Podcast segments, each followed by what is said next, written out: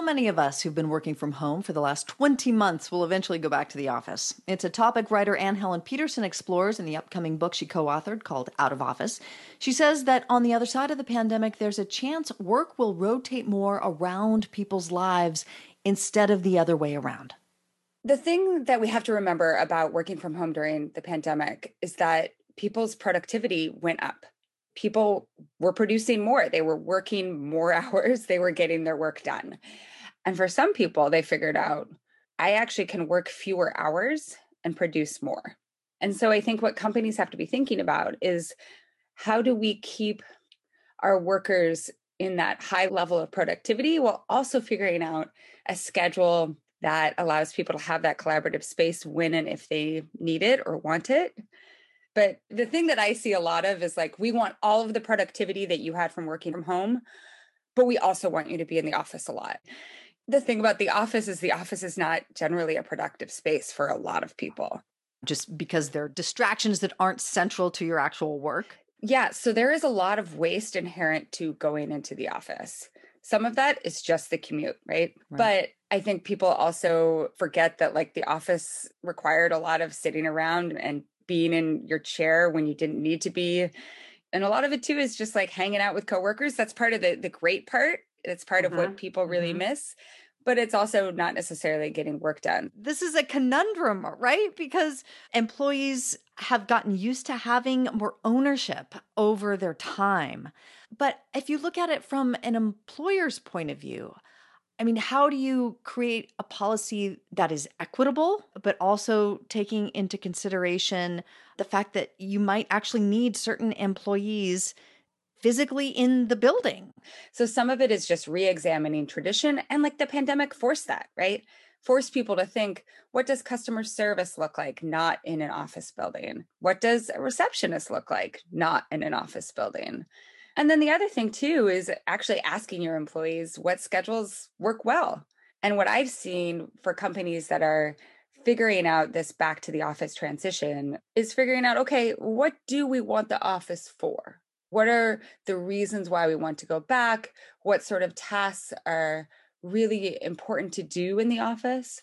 And once you figure that out, then you can figure out okay, so we can allow people to shape their week around let's say we want everyone to be in the office on Tuesdays and Thursdays from 10 to 2 that allows so much flexibility in terms of not having to go into the office during peak commute times being able to facilitate pickups and drop-offs from school right there's all sorts of things that parents in particular still need in terms of a flexible workday and you can make that work. You really can. You just have to listen to employees and also not have arbitrary understandings of when the workday should start and stop. Are there any concerns, though, about companies who've gone fully remote? I mean, what are some of the drawbacks to having undergone a really big culture change through all this and now having all your employees remote? I think there still are going to be ways that they figure out to be in a space together, whether that means a once yearly retreat a quarterly retreat, more innovative ways of, of being online with one another and figuring that out. But also, an important thing is understanding what is culture for? Is there an actual reason to like cultivate friendship with your coworkers. And this is mm. sometimes the most controversial. Right, because everybody's all about a corporate culture and so many organizations and companies are like we're one big happy family. No, that's toxic. like when you think of your your corporation as a family, it's a toxic family. And so one of the things that I think a lot of people, particularly millennials have gotten used to is using their workplace as their primary source of friendship or companionship. Mm-hmm. And that is the result of working all of the time and having your identity be solely defined by your job. Yeah. And so as we start to disarticulate ourselves from that understanding to try to figure out like who we are apart from work, part of that means I don't have to be best friends with everyone that I work with. And if you have a more flexible life that isn't in the office all of the time, you can cultivate and sustain friendships that are not associated with the workplace. And that is so important. Hmm you write about the lengths that certain employers are taking to kind of keep tabs on their own employees. So, corporations who have maybe allowed telework in the pandemic, they don't trust their employees. Basically, they're spying on them. Yeah. So I think a lot of this has to do with managers feeling very insecure about how to manage. And I don't necessarily think that this is a character flaw or that there's ill intent. Historically, managing has involved surveillance of some sort, right? Like eyes on the people that you are managing, seeing them every single day in the office or seeing when they, they come and leave, how they interact with other people. It's been a very physical act. So I think that a lot of managers are hoping that if employees come back into the office, then managing will get easier. And also that their jobs as managers will become more visible like the work that they're doing mm. will be more tangible and easier to to ascertain to value. So i think that companies who are moving into this more flexible and remote style have to really be thinking about what does management look like? What does good remote management look like? It's not something that you can say oh i've just been doing it for these last 18 months. I know how to do it. It's a real skill and the other thing too is I think especially people who are in power in organizations and whose job really is to kind of walk around and just like check on people, they want to feel that power again. They mm-hmm. want to feel like they are doing a good job and and the way that they know that they're doing a good job is by walking around. And that's not enough reason to make an entire organization come back into the office. Anne Helen Petersen is the co author of Out of Office, which is out December 7th. Anne, it's been such a pleasure. Thank you. Thank you so much. You keep it going, man. You keep those books rolling. You, you pick up all those books that you're going to read and not remember, and you roll, man. You get that associate's degree, okay? Then you get your bachelor's. Then you get your master's. Then you get your master's master's. Then you get your doctorate. You go, man. And then when everybody says quit, you show them those degrees, man. When everyone says, hey, you're not working, you're not making any money, you say, you look at my degrees and you look at my life. Yeah, I'm 52. So what? Hate all you want, but I'm smart. I'm so smart. And, and I'm in school. These guys out here um, making money all these ways, and I'm spending mine to be smart. You know why? Because when I die, buddy, you know what's going to keep me warm? That's right, those degrees. More black Americans are going to college, but research shows they take out more student loans and are more likely than white students to have trouble paying off their debt. Some black St. Louis College graduates say they're still dealing with the long term consequences of that debt years after graduating. St. Louis Public Radio's Niara Savage reports how the racial wealth gap makes it especially hard for black families to pay off student loans. 27 year old Connor Hurt has two degrees from St. Louis University. She got a bachelor's in communication sciences and disorders in 2016, then returned to get her master's a few years later. She's overwhelmed by the amount of money she owes. So the last time I looked, because it's not something I really like to look at often, it was probably like a little bit more than a hundred thousand dollars in loans. Hurt has a new job as a speech therapist at St. Louis Children's Hospital. She recently left a position with St. Louis Public Schools that just didn't pay enough on one hand, if I do think about it too much, I do get very overwhelmed because it's like that's a huge number, and especially being a fresh grad when I was, it just seemed like such an impossible number to ever overcome. But then on the other hand, I also have the attitude of whatever. If they get paid, they get paid. If they die with me, they die with me. She's a first generation college graduate, and like many black professionals, she remembers her parents telling her a college degree was the ticket to financial success. Data scientist Lowell Ricketts is with the Federal Reserve Bank of St. Louis. He says a college education does not level the financial playing field between black and white families. Even when you look among black and white college graduates, among even postgraduates, you still see the racial wealth gap.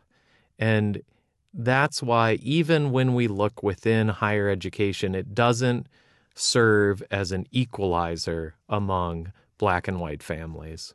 After college, black graduates owe an average of $25,000 more than white graduates, according to research done at the Brookings Institution. University of North Carolina Chapel Hill professor Fenaba Addo researches the relationship between college debt and the wealth gap. She says the nation's legacy of slavery and discrimination means black Americans have less family wealth, so they have to borrow more to go to college, leaving them with more debt after graduation. On top of that, Addo says, black graduates can have a harder time finding a job that allows them to pay off their debt.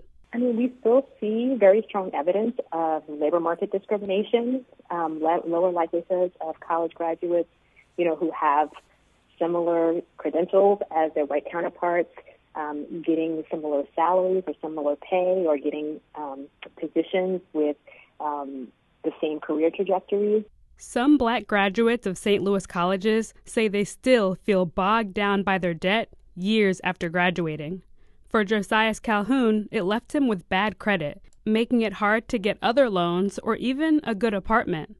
Calhoun, a motivational speaker, got a bachelor's in business from Harris Stowe State University in 2010 and a master's in advertising from Webster University a few years later. He estimates he still owes $40,000 in student loans. It's like I'm going to pay it off and I'm going to pay it, but it can be a, you know, a dagger it could be just a thorn in your side. Connor Hurt, the speech therapist, knows her loans will be hanging over her far into the future. She describes the idea of buying a home as impossible and worries that her debt could impact her personal life. Even though I'm like single, I do think about if I was ever to meet a potential partner, what if they come from a family who is able to pay off all their debt um, and then I have all this debt. Um, I'm like, it seems like burdensome. So that's something that I always think about. Researchers say a college education is still an effective tool for economic mobility, but they say it's important for families to weigh the risks of costly borrowing. I'm Niara Savage, St. Louis Public Radio. And may all your Christmases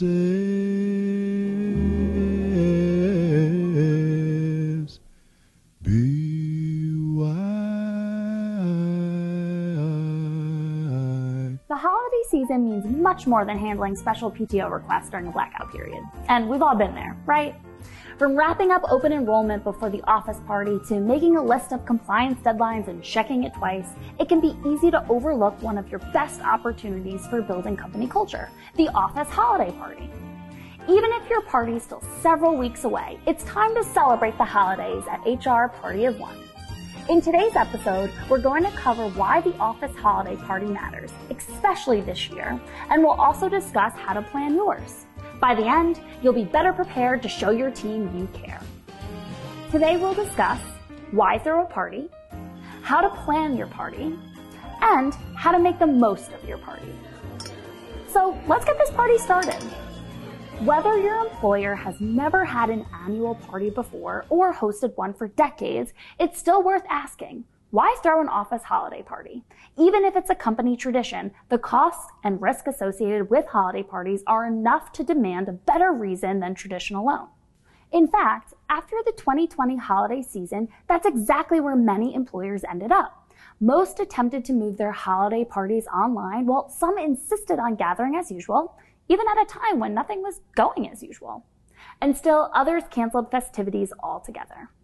The pandemic has challenged so many office routines and traditions that companies have found themselves asking, why do we do so many things? As I mentioned, tradition alone isn't a good reason to throw an office holiday party, especially when so many organizations are still recovering from lost revenue. It certainly costs less to cancel the party, but I would argue that not bringing it back this year could actually cost you more in the long run. Why? The primary purpose of an office holiday party is to build your company's culture. Even if planning the party is not HR's responsibility in your organization, it's still an HR issue because it's so vital to a healthy culture. And of course, a healthy culture has a direct effect on retention. With that in mind, we should take holiday fun pretty seriously. The office holiday party is an opportunity to get to know coworkers better and meet significant others, to socialize across teams and to mingle with managers outside the context of project collaboration or performance management, and to celebrate the year's work, whether the company has been thriving or just surviving. It's important to acknowledge and encourage employees' efforts. And that might be the best reason of all to host a holiday party, to show appreciation. An excellent example is actually an origin story. Believe it or not, the earliest mention of an office holiday party is Charles Dickens' A Christmas Carol. It's one of the most beloved and retold stories about the holiday season, but it's easy to overlook that the book very much is about employee retention too. Scrooge is not only a miser, he's also a boss. To remind Scrooge of the power of a good employer, the ghost of Christmas past takes him back to Fezziwig's ball, a lively office holiday party.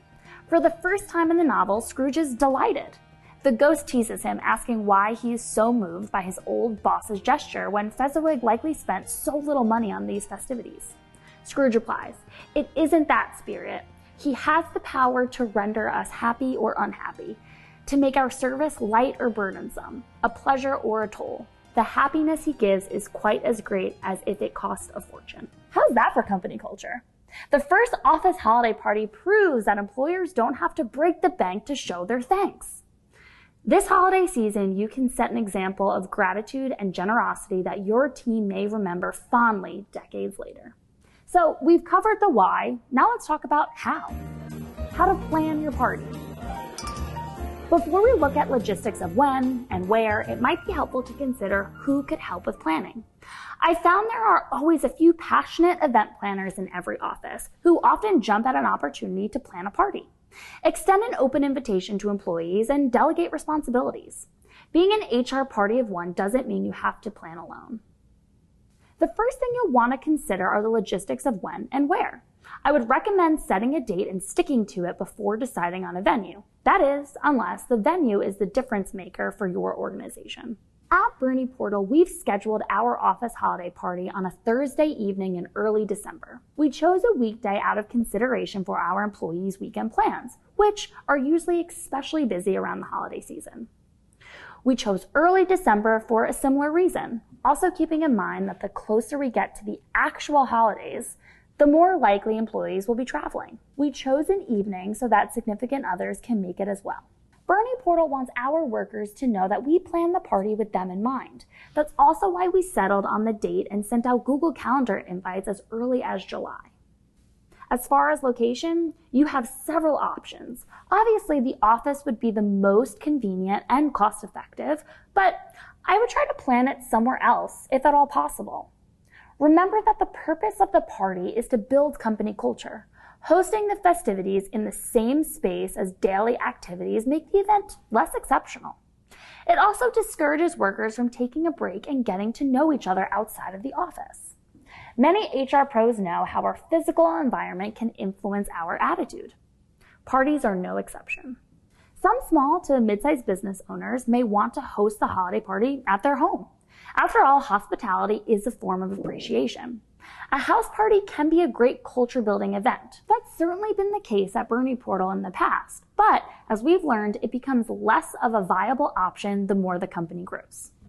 At BerniePortal, we've booked a private event space at a restaurant near our main office in downtown Nashville. We wanted it to be a familiar area within walking distance. That way, employees don't have to stress about finding the location or a parking spot on their way to a fun and relaxing event. The restaurant is also close to many other venues if employees want to hang out or have a drink after the party.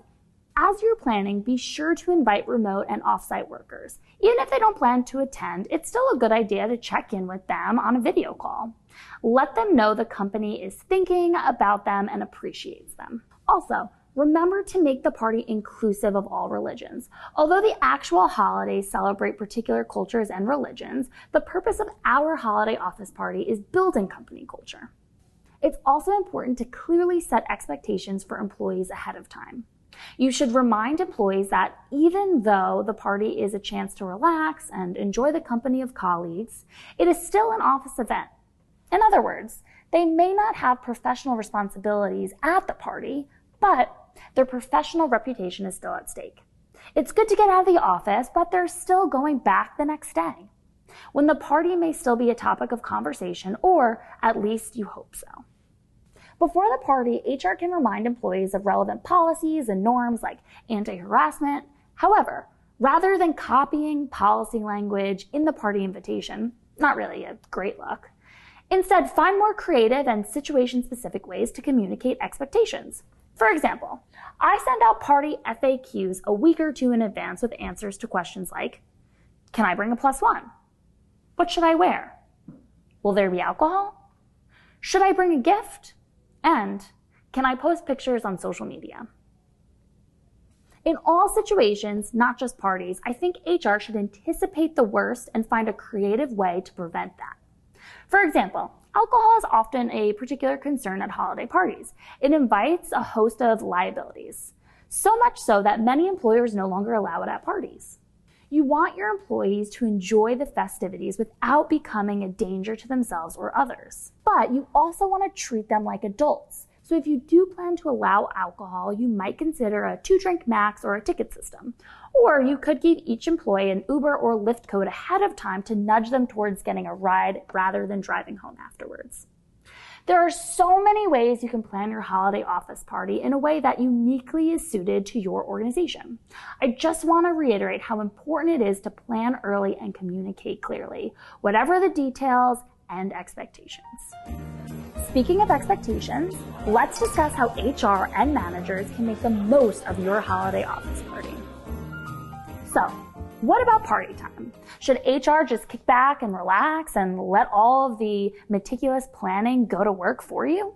Or should HR be vigilant and on guard throughout the night? I think there's a third way. To be clear, HR should not be the party police. You want to have fun too, and you certainly deserve it. I think it's actually good for employees to get to know HR pros in a more relaxed social setting. Employees can be more understanding of policies and procedures they don't like when they see the human behind human resources. Take the opportunity to enjoy yourself and let others see that. Still, if there's an expectation that employees not treat this as a private party with close friends, then there should be some light supervision. After all, someone in leadership will have to, at the very least, assume responsibility when booking the venue. I'm not saying that the person is the de facto party police, but I'm saying that there is already some degree of responsibility to go around. However, it should not all fall on HR shoulders. As I mentioned in recent episodes, one of HR's responsibility is training and coaching management. The office holiday party should be another opportunity to exercise that leadership role. I would recommend sending an email to managers a few days before to establish at least these three expectations. Managers should act as hosts. The office holiday party allows everyone to get to know one another better, but it could be the case that for some employees, say new hires or fully remote workers, their managers may be the only person in the company that they know. That means at the very least, managers should commit to showing up. As hosts, managers should make sure they greet their direct reports and introduce themselves to significant others. Like it or not, it's likely that an employee's partner knows the manager's name, even if the manager doesn't know theirs. When they've heard so much about the manager already, putting a name with a face can go a long way. It also helps managers better see an employee as a whole person when they meet a significant other. When workers feel seen, they often attribute that to company culture, which in turn contributes to company culture.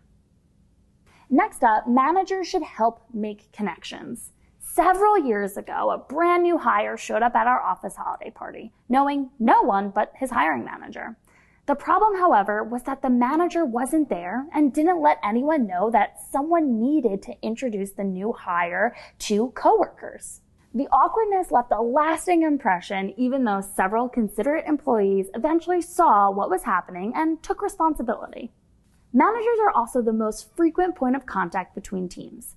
This means they often know more people across your organization than employees who mostly just collaborate within their team. The office holiday party is a great opportunity for managers to help their employees make connections which can give those workers a better sense of purpose and understanding for how each person contributes to the whole. This feeling of working towards a common goal is at the very heart of a healthy company culture. Next, managers should remember they are managers. As I mentioned, no one should treat the office holiday party like a free for all, especially managers. Like HR, managers should try to enjoy themselves, but they should not forget themselves. Even without meaning to, workers will notice their manager's behavior at the party, as my two earlier points made clear. Getting me out of the office does not change the fact that managers still represent company leadership in the eyes of their employees. In turn, managers should keep an eye out for their employees' behavior as well. This shouldn't require constant, condescending attention. Remember, they likely hired the members of their team, which means they should be able to trust their judgment. However, managers should be willing to take someone aside, discreetly of course, if that employee starts to embarrass themselves or the company at the party. It will go so much smoother coming from someone who's established rapport in a weekly one-on-one meetings rather than HR. Managing difficult conversations with integrity and grace is, you guessed it, another hallmark of company culture. For more on training and coaching managers, I've included links to earlier episodes in the description. We've talked a lot about company culture in the holiday episode of HR Party of One. That's because it's something to anticipate and celebrate.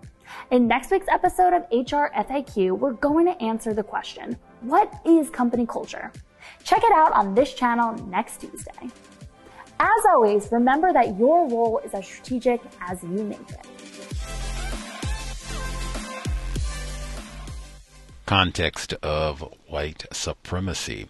Gus T. Renegade in for another broadcast, hopefully to share constructive information on the system of white supremacy. Today's date, Friday, December 3rd, 2021. So I have been told. This is our weekly broadcast on neutralizing workplace racism.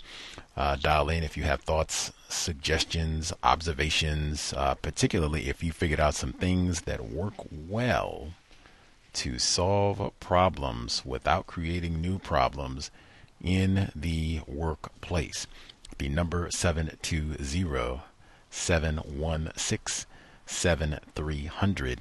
The code 564943 pound. Press star 61 if you would like to participate. The email untiljustice at gmail.com. Again, the program not for spectators. Uh, if you have figured out some things that work well in your workplace, solve problems, get people from accusing you falsely or trying to steal your vacation days or whatever else it happens to be, if you figured out some things that neutralize those problems, where you don't have to continue to deal with it, they don't bother you, they don't harass you.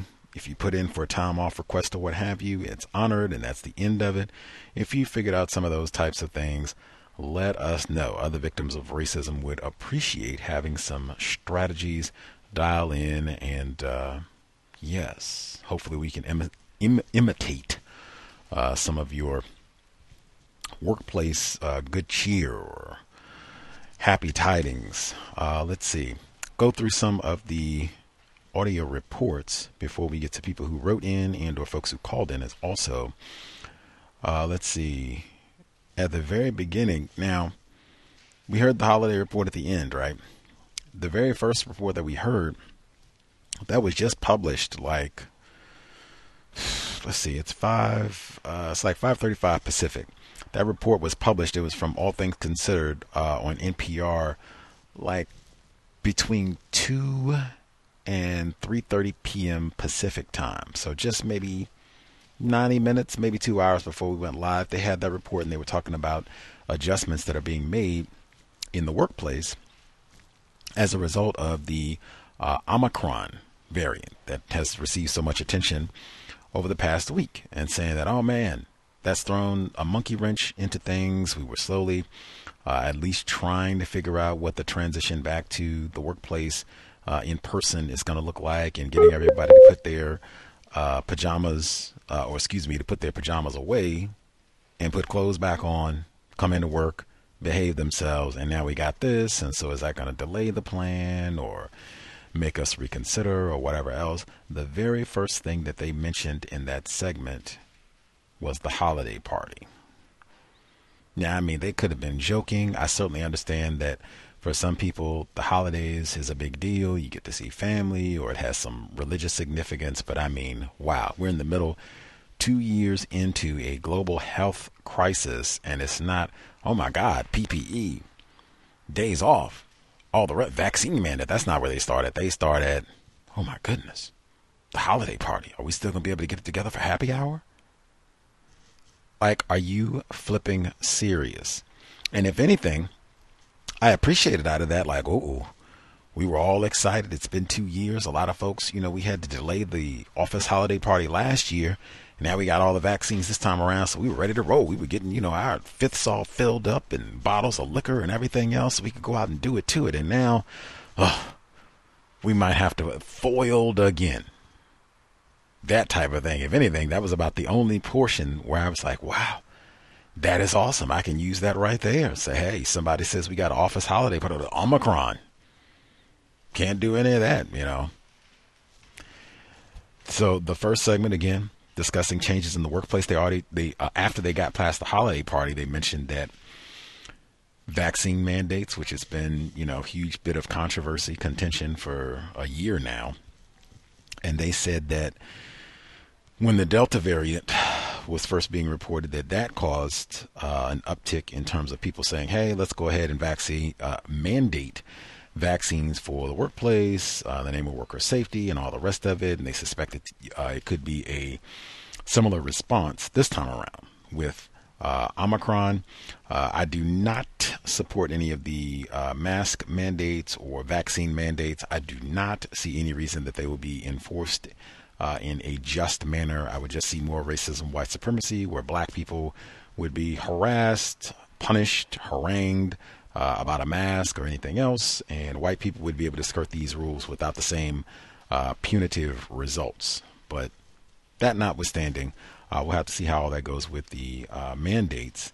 Uh, next, in that same report, they talked about some of the differences in terms of working, uh, coming to work and being at home. And they talked about all the time wasting uh, that goes on at work. That's something that we talked about too, where you have to go and now people want to come and talk to you about all kinds of goofiness and, oh, what did you do for your Thanksgiving? What kind of turkey did you have? Did your relatives come in? And just all of this that has nothing to do with work just trying to snoop and get some information and you have to get around all those questions or the, what did you watch on television have you been keeping up with the jeffrey epstein or the Ghislaine maxwell trial and all this other non-work related stuff that, that wastes so much time uh, and that for some people it has been a boon in terms of productivity to be away from all that. You don't have to go through all that. You don't have to waste a half hour talking about the Christmas party and what you're going to wear.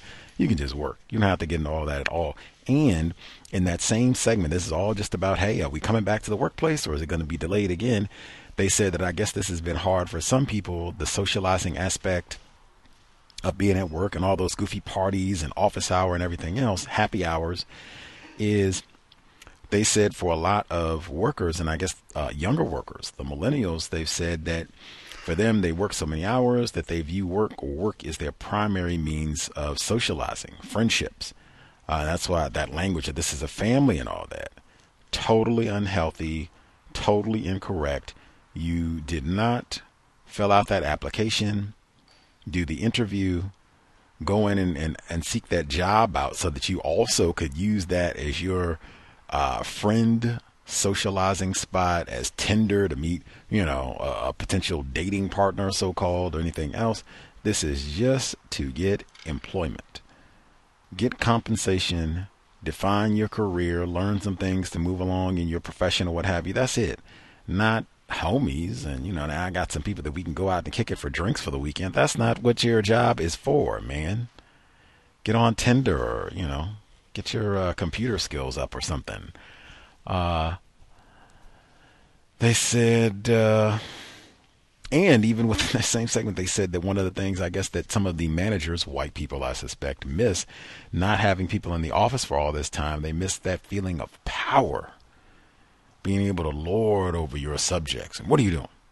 Let me go and do some managing, some micromanaging. even. What are you? What are you doing? What time did you get here today? Did you get that assignment completed?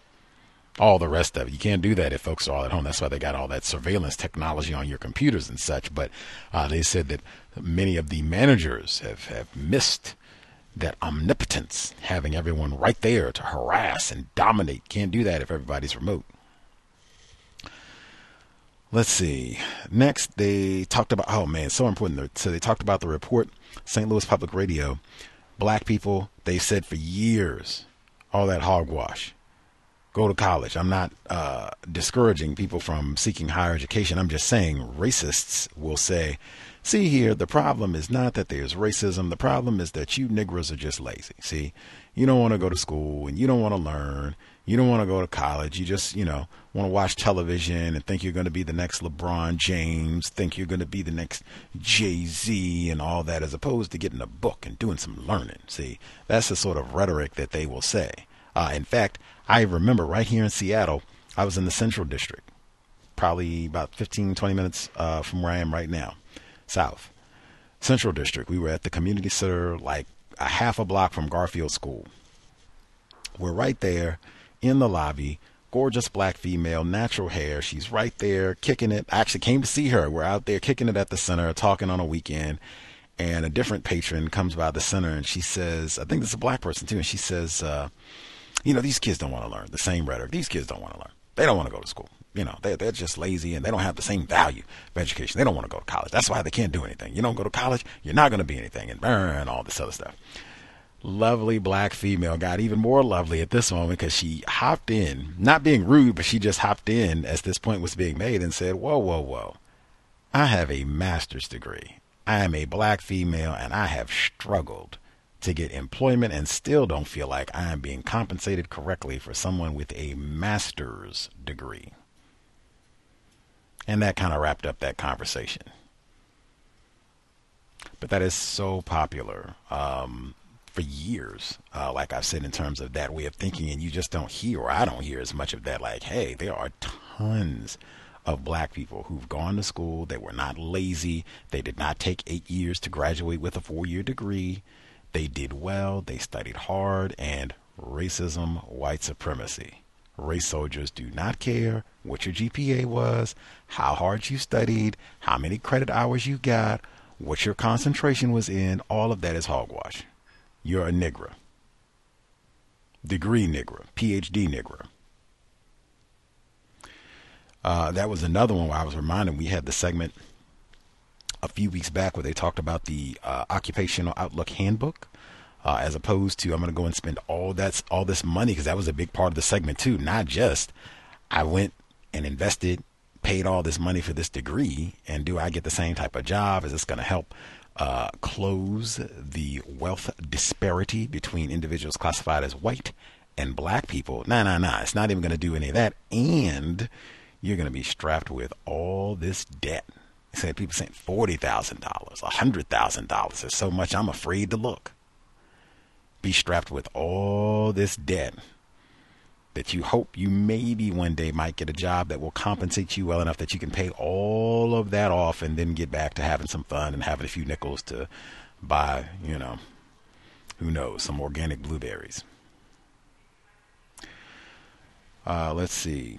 But the Occupational Outlook Handbook check out those careers before you spend all that money and you might find a better avenue where you don't have to spend all that money and can still find an occupation, a career field where you can do well and will be pleased. Racism will still be a problem, but you won't have to fork over $100,000 and then never get hired for a job.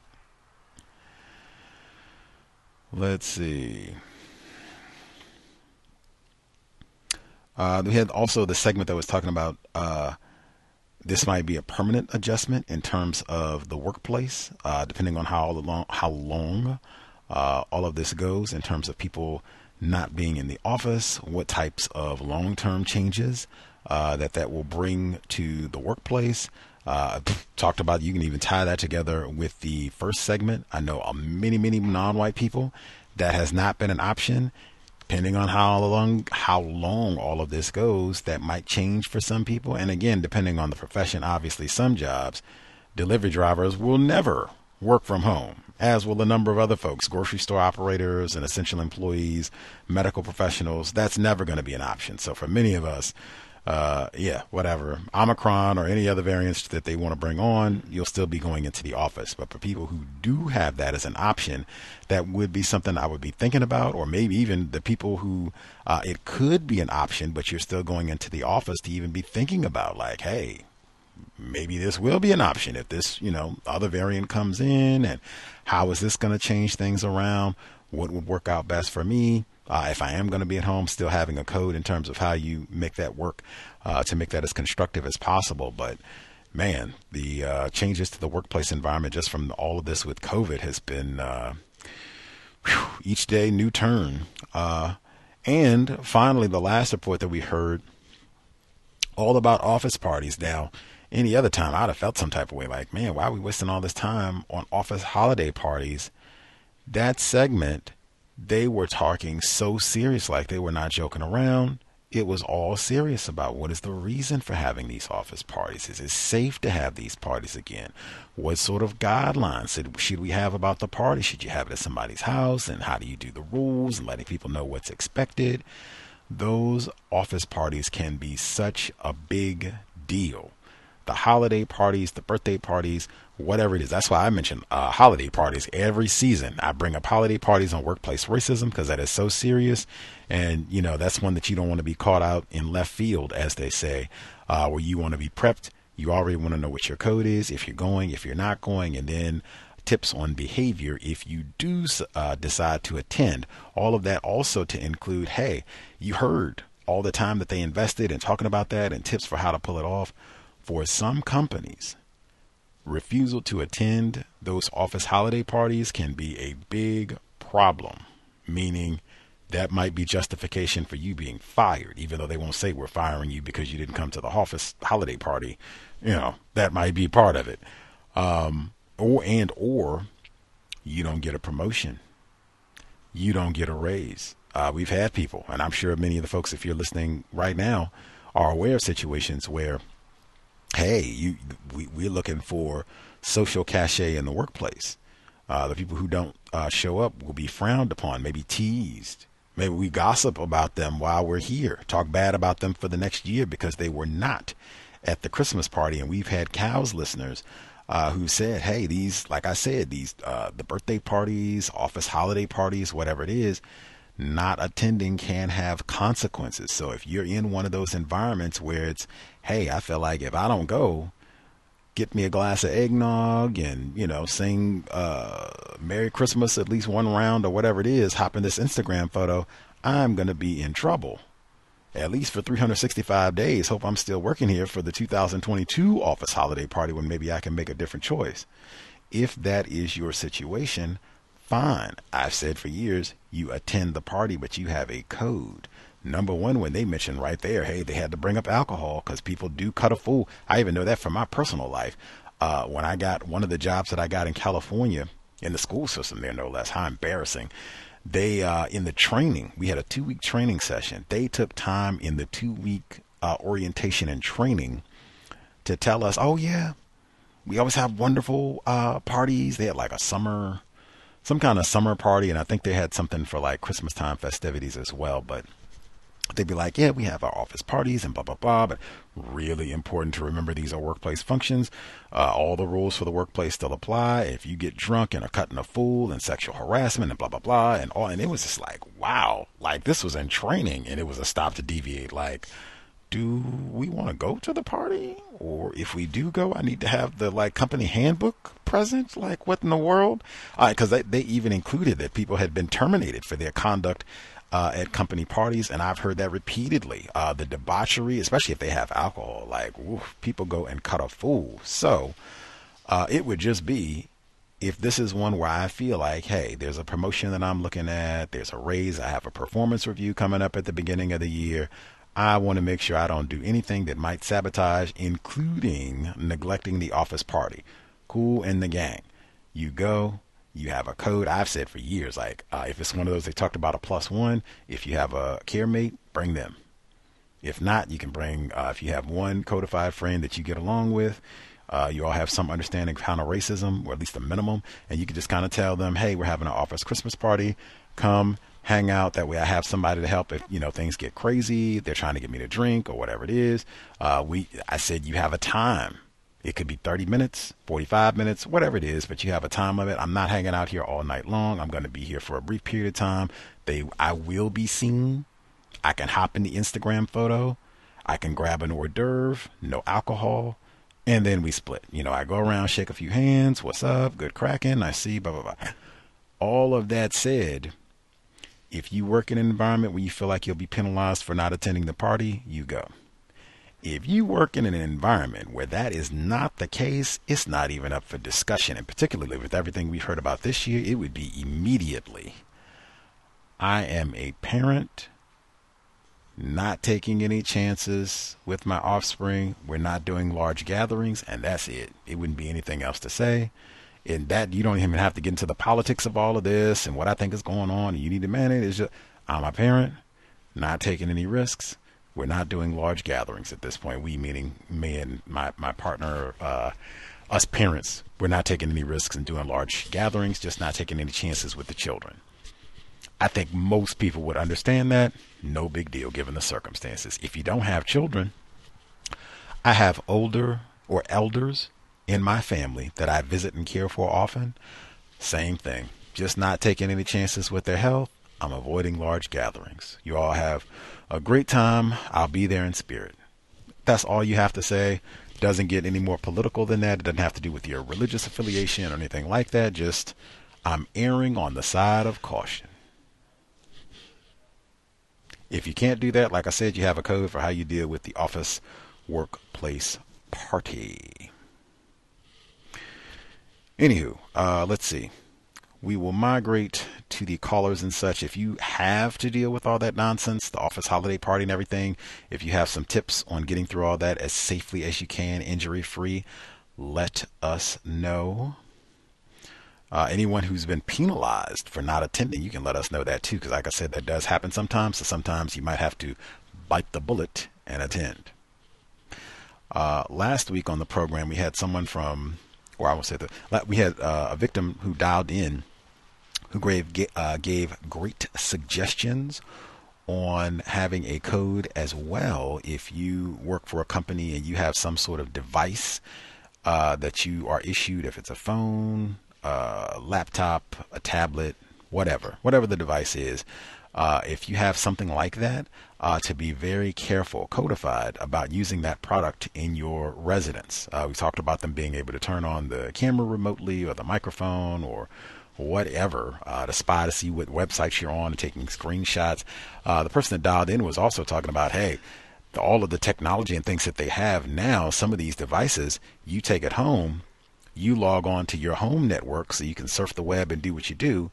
The device may be able to now on track all of the data going on your network, whether it's on that on their specific machine, meaning your employer's device, or your own personal property. Whatever traffic's happening on that network, it may now be able to track those types of dangers, right? To just be very mindful. Uh, as I said, I think we were saying last week, some people chosen, hey, I will go out of the house. I'll go to Starbucks or I'll go to the library or someplace else, do the work there, and then it's never on my network at home. For some people, that might not be feasible. I think our caller last week also suggested you could form a guest network from your uh, personal network at your residence. That is not difficult to do at all. They have uh, YouTube videos. They have YouTube videos for everything, right? They have YouTube videos uh, that are not long at all that will go over the details and show you how to do it. I just want to check to see myself to see if I'd be intimidated. I'm not like a tech uh, guru by any stretch of the imagination, but it was not difficult. Like it was, and they had a number of them. It was not intimidating. You'd be able to do it super uh, easily uh, if that's you know something that you're concerned about and just protecting your data and privacy uh, in the midst of all this. If you are working from home, trade-offs. You can't even just go home and be chilling.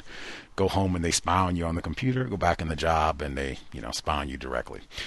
Anywho, uh, we had people who wrote in about this as well. So I'll share some of their commentary as we ride, but they just reinforced absolutely. If you get a device from your job, be careful with the way that you use it, uh, and just thinking that that could be another means of them tracking your information. That's it. Uh, number again 720 716 7300. The code 564 943 pound. Press star 6 1 if you would like to participate. The email again, untiljustice at gmail.com. Read your commentary if you are writing in. Uh, let's see. Folks who dialed in, uh, if you'll have commentary, observations to share, uh, let's see. Bay Area Mom, see you are with us. Nab other hands as we roll. Bay Area Mom, do you have commentary? You should be with us. Um, yes, thank you. Thanks for taking my call. Um, greetings to you and everyone online. Uh, workplace racism. So I missed last week. I don't remember what happened. Sorry, sleep. Um, uh, let's see. So this week I um had only worked a couple of days. I um I was off Wednesday and Thursday. And then of course last week I was off Thursday and Friday for that uh the holiday. And um you can kind of uh I, I guess uh well the little boy's mom went on um out of state because uh a funeral. Oh well maybe just because her husband went out there too and maybe for uh to spend Thanksgiving with them, him, them out there, and maybe go to the service as well. So, um, uh, he didn't get back until maybe Tuesday, Monday night or something. But she didn't say anything, so I went there and found out he wasn't there. So, no big deal. But he came back. I don't know. It looks a little under the weather. So, everybody acts like nothing wrong. Then the mom was like, well, he hasn't been feeling good since we got back from Texas. Duh. And then Texas and their mandate law, every, oh, it's so silly. So then she sounded sick. We're trying to act like it's her allergy.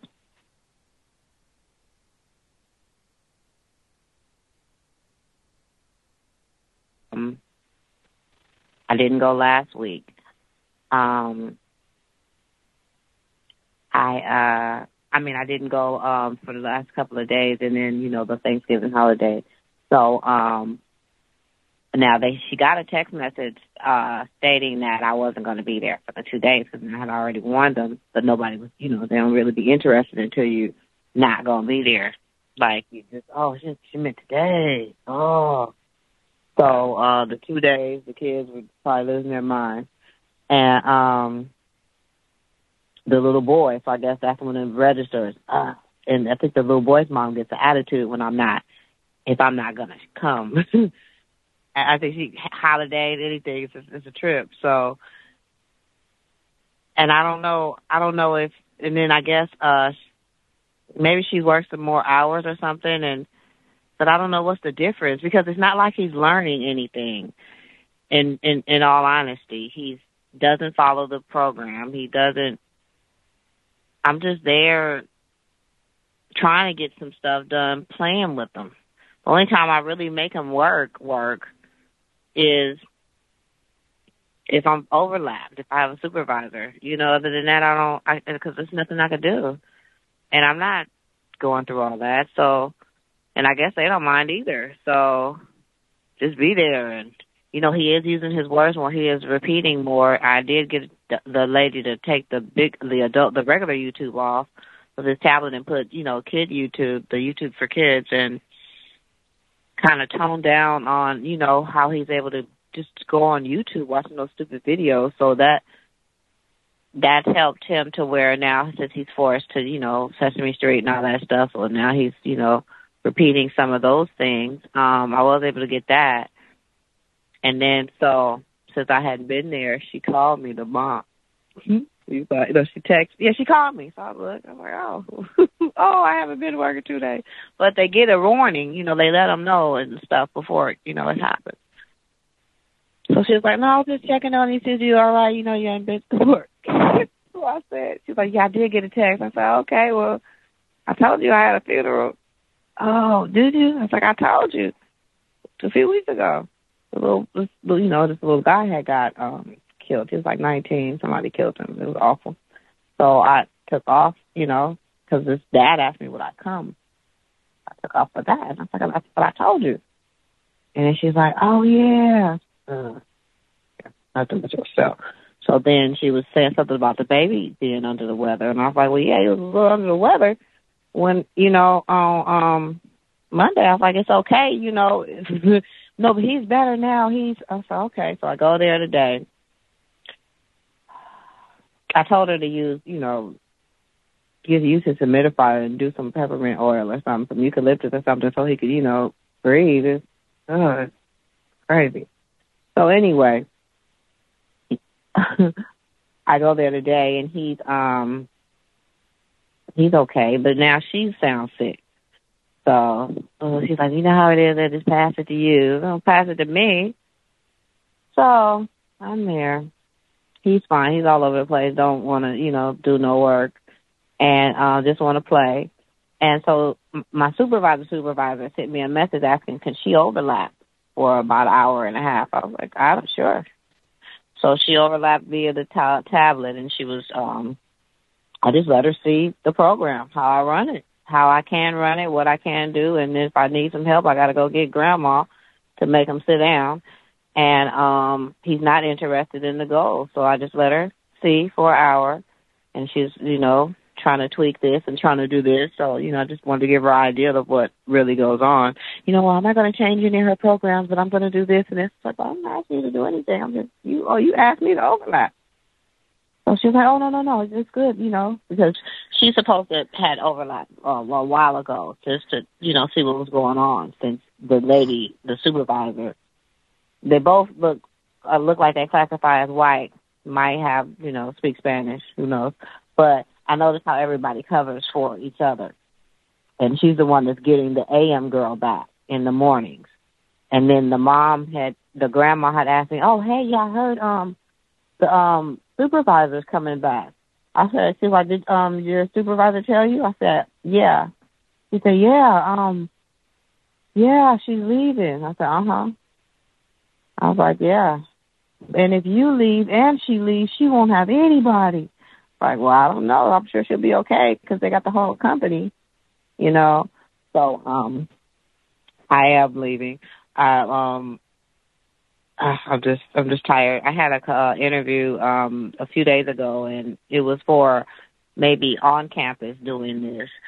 I I think it it pays a lot more, um, maybe ten dollars more than what I get here, and I just I don't know. It's at the school, so it's just a little different, and they'll be closing those down so I'll figure it out. Um, I'll figure it out. I'm still looking, but um, I'd rather work from home like the rest of them and be spied on with the computer.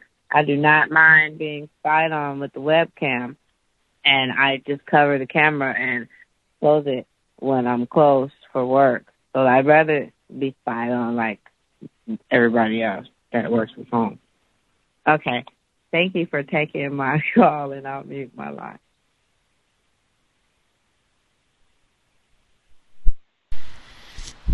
Congratulations, Bay Area mom. Uh, I know it's a little premature. You haven't actually totally transitioned to a new place of employment, but I mean that is that is awesome. We talked about that, like working on that exit strategy to get the heck out of there. So hopefully we will hear uh, the news. Maybe it'll be twenty dollars more. It'll go up. Maybe it'll be it'll be uh, twenty dollars more than you're making now, and uh, because of Omicron, they'll move all of the new hired staff to work from home. So you'll get a nice new laptop. Maybe they'll get you a new uh, MacBook Pro, and uh, yes, you can work from home and be great. You can totally wash your hands of all of this uh, foolishness. Um, which is kind of sad in one respect because it does, you know, it's trying to help black people as best you can from a weak position. But I mean, it's just, it's so obvious, you know, from what you've told us over, I don't even know how long it's been, all these, it's been a year at least, I think, um, of just a situation where you're just totally disallowed uh, to help folks. Um, where you have supervisors, white people uh, who do not supervise, who do exactly that, sit at home on the Zoom with their footies and do not help these black children progress up their goals or help you, help the staff that's working with them uh, do more and do all that they can to help out these families. Uh, just the lameness all the way through, uh, throwaway children. That's about you know all we've heard. Uh, but I do think that that is commendable, uh, even as you're kind of frustrated uh, with the working conditions that you've been exposed to over this time. Uh, and looking to do better for yourself to get out of there. Still trying to do your best to help out these uh, black children and family members, uh, working with them to get the YouTube off the screen. And if we're going to have YouTube, at least, you know, at least YouTube for children so they're not getting every god awful video uh, being offered to the child. I would even say YouTube for children. I don't have children. But I have been around uh, non-white children who have their tablet and all the rest, and I've seen YouTube for children. Like, ooh, we like that is not anything.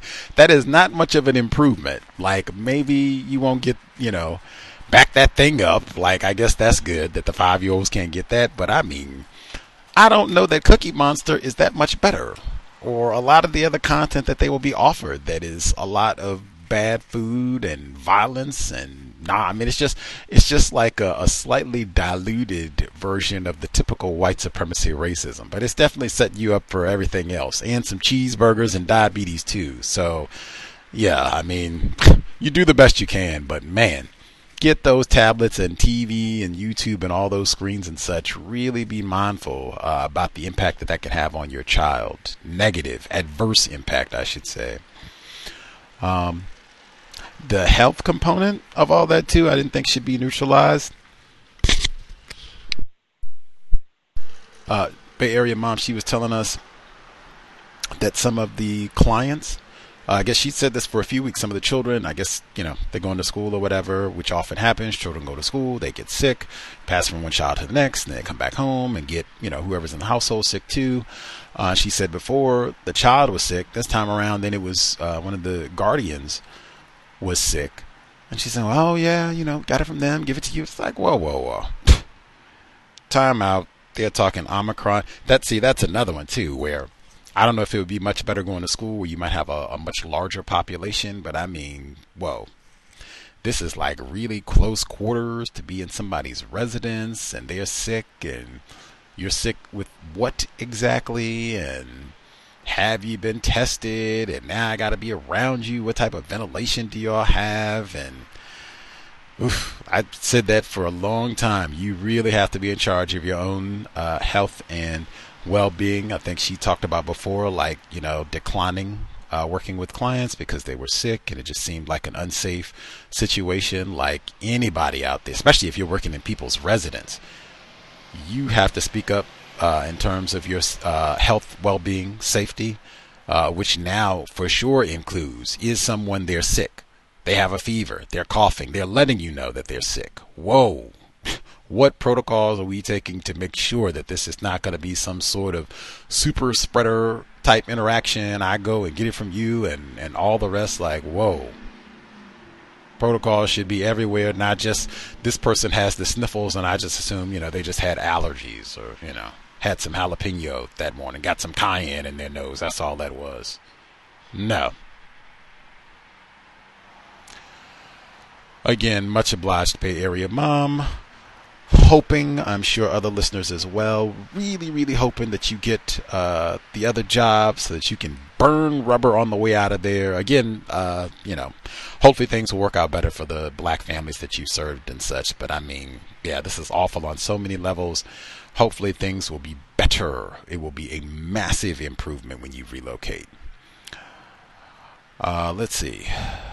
Uh, number again 720 716 7300. The code 564 943 pound. Press star 6 1 if you would like to participate. I mentioned Mm, just before we heard from Bay Area Mom, We had the caller last week was talking about uh, being spied on by the computer and is it going to be able to now access what's on your network and all the rest of it. Talking about that, I said they have YouTube videos where you can set up a guest network. It is not difficult at all. They have tons of tutorials, walk you right through it. Bam, you'll be good to go. Uh, so one of our listeners wrote in uh, talking about the same subject matter. She writes, Hi, Gus. The IT caller on Friday was on point. Some weird online stuff started happening with the equipment I received on the 10th day of employment. As a trainer, I'm attending and observing the training through WebEx that I will have to do within the next month. No problems until the 10th day. WebEx, and this is W E B EX mysteriously kicked me out of the training. I used the link to sign back into the training twice with no success. When the same link finally allowed me to enter the training, I missed the activity. Training continues this week. We'll see how it goes. Incidentally, that's the sort of thing I've worked um, training keeps coming. Training is important. That comes up all the time in workplace racism, but a lot today. Uh, I personally have worked uh, jobs where they had all kinds of trainings uh, that you even had would have to go for certifications, even if you've been working there for a year, two years, whatever. You might have to go different types of trainings. They have different ups, uh, updates, uh, new techniques, whatever it is. Um, for one of those, I this happened like I, where I was right there to witness myself and others, we didn't even miss a day. It was something like this where he just got kicked off. This was in person, not online, but I mean, he said he missed like a part of the activity because he got kicked offline. We were late, missed like a portion. They went and contacted the director and everyone, like, oh, they missed a portion. They were late. They missed a like, dang, like what in the world? Like, and this was like out of town too. We had to go like two hours out of town to do all this over. We're there for all the rest of it. Actively participated. Didn't rape anybody. Not on drugs. Like totally competent. But they sometimes will be real sticklers. Uh, where they'll come and be like, "Ooh, you missed that activity. Our computer shows that you were not logged on between the hours of 12:01 p.m. and 1:31 p.m. So you'll have to do that like that sort of thing. So lots to be mindful of. Continuing with the report, uh, before the issue with WebEx, the Microsoft Teams did not work for three hours. The system showed me offline, even though I was online, working with the onboarding modules and training materials for three hours. Again, we will see how this week goes. Now, with that sort of thing, uh, I would just, if well, I guess I was going to say screenshots of some of the other methods, other methods of documenting what you've been doing, but this might be a type of thing where you don't know that their, I guess, equipment is showing that you're not online, as opposed to you actually have been online and working the whole time. So it might be difficult to kind of um, evidence what you've been doing uh, all along if you don't know that sort of thing is happening. Continuing. Uh, this remote worker still needs more guidance. Thus, my questions 1. Does the Trojan horse still work without connection to the Wi Fi, or is Wi Fi necessary for it to work? 2. When connecting to the company's VPN through the cell phone using an app, does our phone become a Trojan horse. Thanks for providing the help to those who need it the most. Much obliged. Those are both two great questions. As I said already today, I do not consider myself an IT expert. Uh, however, at least for question one, uh, if I'm understanding it correctly, uh, so if you have your uh, or their, uh, if you have their device, computer, tablet, whatever, uh, he was asking, will the malware that's tracking your network, does that still work without a connection to the Wi-Fi, or is Wi-Fi necessary for it to work? My understanding is that that connection is necessary for it to work. So if you never uh, connect it to your network, it should not be able to access your data that would be my understanding as long as you you know have never set it up shouldn't be a problem. Uh, shouldn't be able to access any of the traffic that's happening on your network. Now, if I'm understanding your question correctly, if you're meaning something else, like um, if you turn off the Wi-Fi port, if it's a laptop or something, if you turn off the the Wi-Fi port, will it still work? I would I would think ostensibly it shouldn't, but you never know. They might be able to turn that back on remotely. who knows? Like yeah, that I would think the only one that I would feel for sure would be if you don't connect it in the first place, then it shouldn't be able to connect. It would not be an issue. Um, yeah, once you've connected, it has the passwords that it can access your network. I would think then might be a different ball game. Like I said, even if you turn the computer off or like like the caller was saying last week from that point it might be you have to take the actual battery out of the machine. And i know some of the newer models that's not possible for tablets and the like. So or it's a lot of work to remove the tablet. And you might even might be prohibited from doing so. Like your company that might be a part of their policy and procedure that if you get a uh, computer or whatever it is to not tinker with it you can't take the battery out and all that so Anywho, uh, but that's the first one. I think the second one was about the phone. Does the phone work uh, in the same manner? I would think it does. Uh, if they give you a phone and you connect that phone to your network, that they could have the same type uh, of malware to be able to detect traffic or what have you on your home network. So that might be something to consider if you get a cell phone as well. They give you an iPhone or whatever. I'm not going to connect this uh, to my network use the phone, do your texts, whatever it is, but I'm not gonna, you know, play around on this like it's my phone. Same type of thing with that too, that that phone recording, camera, whatever else, unless you take the battery out and same type of thing. They might have policy and procedure about that. Uh, if we have any folks who uh, are more uh, IT savvy, uh, if you either want to write in or dial in uh, for the question, I'll read it again for folks who are listening in to make sure Gus is not giving out false information. Uh, the questions were one, uh, does the Trojan horse still work without connection to Wi Fi, or is Wi Fi necessary for it to work? Trojan horse being the software to steal whatever data is on your network. Uh, and then question two, when connecting to the company's VPN through the cell phone using an app, does our phone become a Trojan horse. Folks have any other thoughts? Feel free. to email, if you uh, want to write in, if you're not able to call or whatever else, until justice at gmail.com. Until justice at gmail.com. You can read your commentary there if you want to respond that way. The number is 720 716 7300 the code 564943 pound. Press star 6 1 if you would like to participate. Cybersecurity, very, very important, especially more folks looking like they might be working from home, working remotely. Uh, let's see. Other folks who dialed in, uh, if you have a hand up commentary to share, line should be open. Proceed. Oops. Let's see. Uh,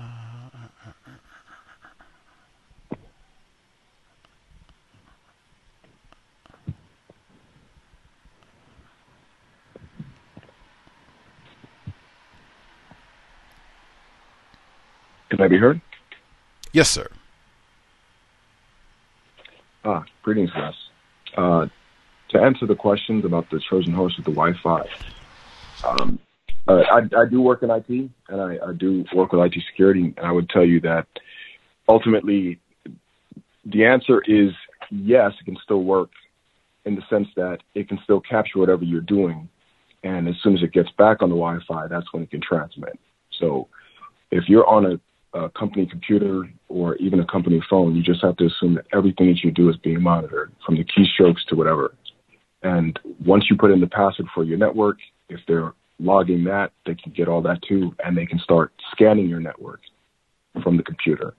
So, especially if you're remote, I've been a remote worker for many, many years. And I can tell you that if it's their computer, forget about it. Now with the phone, it's a little bit different. The phone that that software, some of the phones like the iPhone, particularly if it's your phone and you're using the VPN, that's a different thing. If it's their phone, then you you have to assume that anything that you do on it, all the calls you make, everything you say, whatever is recorded. It may be, it may be not, but you have to assume that that's the case. Right. Um, so with with that, the the VPN if you're using their software on their phone, they can also scan your network and they can get access to it, it's possible for them to get access to whatever. So I just mute my line. Just I guess for all so we can all learn a little bit more and try and keep ourselves safe uh, is with the computer or tablet, whatever that is with that device is the only way to try to protect yourself, is the only way to never uh, log that device onto your personal network to begin with? Is that the only way to make sure that you're safe in terms of being able to access data on your network? Well, with certain routers, you have the ability to have like a guest network, and with the guest network, you can separate the traffic from everything that you have on your network. Right, so that might be one way to do it and and uh, I mean I'm not going to get onto the technical stuff, but there's there's different ways that you can do like routing where you can separate your computer or the the work computer from your network. So it is possible to do it, and some of the the newer routers make it very easier to just have a guest network where that's the only thing it connects to. But once again, anything that you do, just assume that somebody's that your boss or whoever security is standing over your shoulder watching you as you do it with a work computer. So I, I, I've been a worker for years, and I have my work computer. It's only work. I don't do anything else. I don't browse. I don't do anything that's not work related on that computer. My personal computer, that's where I do all of this stuff. I hope that answers the question. Absolutely, absolutely, and I will happily. I, will post it uh, for listeners if anybody's in that situation because we do have some COWS listeners who are uh, working remotely and they were issued a company device. Uh, it might be more in the future, so I'll post it. It is really easy, and I think he, he just said depending on the type of router service that you have, equipment that you have, it might be even easier to do. These videos are quick they have bunches of them too, so you can pick out the one that you know you vibe with. Um, but I mean, like less than five minutes quick to set up a guest network. Totally separate because he said that would work. Totally separate, whatever personal information that you have, all your counter racist activities, and whatever else they will be none the wiser. You just have your guest network, and then again, as he said, if you know they do give you a device, whatever it is, you use it just for work. Nothing else. You don't do any casual browsing. You don't check any of your personal social media, email accounts. Like I said, I don't even check the news, anything like that. Just work activities. You use that device as though everybody that you work with, really, your entire department, IT, all the executives, HR, everybody, custodial staff, everybody uh, is standing right over your shoulder watching every single keystroke, every app that you open, every website that you view, they are watching, taking up, mm-hmm, writing down with that, mm-hmm. That's what they're doing. That's the way that you use that device. Intelligent, intelligent. Uh, if we have other folks, cybersecurity. Oh, I just want to yes, sir. Sorry, I want to add one thing real quick. That with the guest network, by default, a lot of the routers they allow traffic. There is an option on most decent routers that to say do not allow traffic to my network from the guest network. So that's very important. Now, love it, love it, and that might be one just you said checking your router and what have you. Um, instruction manual. A lot of times we will have some of that just so you can know some of the details to refine your browsing experience and make sure that you're keeping your data safe. But bravo. Guest network, that would be the way to go. I think super easy. And then make sure that they're not sharing uh, data, they're totally separate. There you go. Uh, and again, use that device as though they're right behind you, right over your shoulder, recording every single thing. Because that's about what we have. Uh, if we have other folks, uh, if you have, if you want to respond to that uh, subject matter specifically uh, about having these devices in your home. If anybody has, you know, got any uh, codification that they think is important to share, you know, about these devices and keeping your information safe, that is grand. Or anybody else wants to respond to those questions. Certainly, if you have your own situation uh, problem or some successful codification, star six one. Uh, let's see. Some of the other folks who dialed in with a hand up uh, line should be open. Hello. Can I be heard? Yes, sir.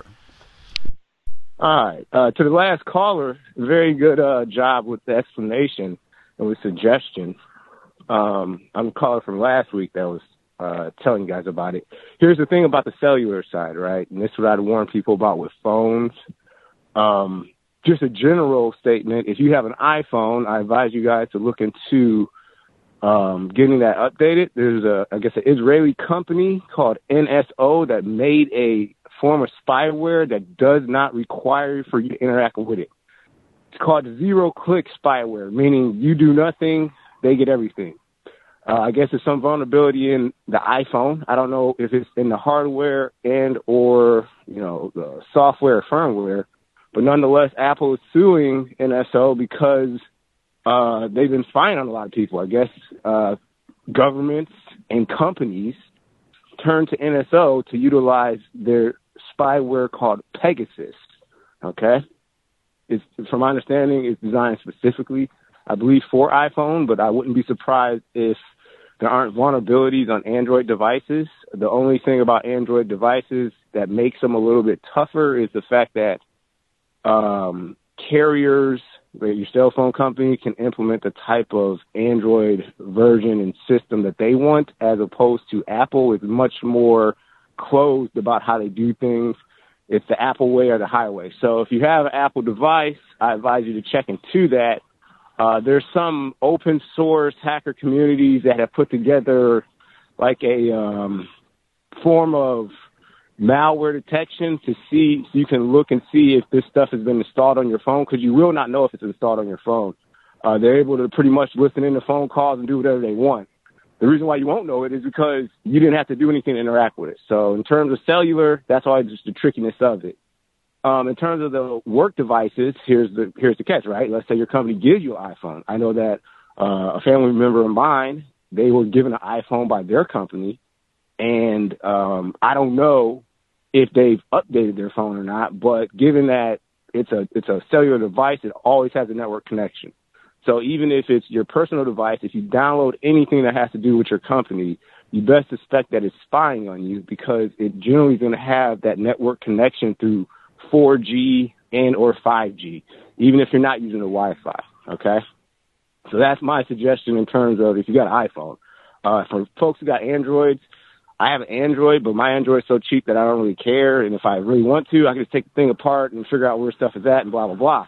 But I would look into that because companies are using these techniques that they'll turn to private organizations that find vulnerabilities in uh, devices. So the person who talked about the WebEx, yeah, that could, it could be that your company was doing it, but it also could be that some hackers found vulnerabilities in the WebEx platform and are exploiting it. So you can pretty much find uh, quite a bit. And this is what I'd also say if you have time this weekend, look up uh, a website called Shodan, S H O D A N.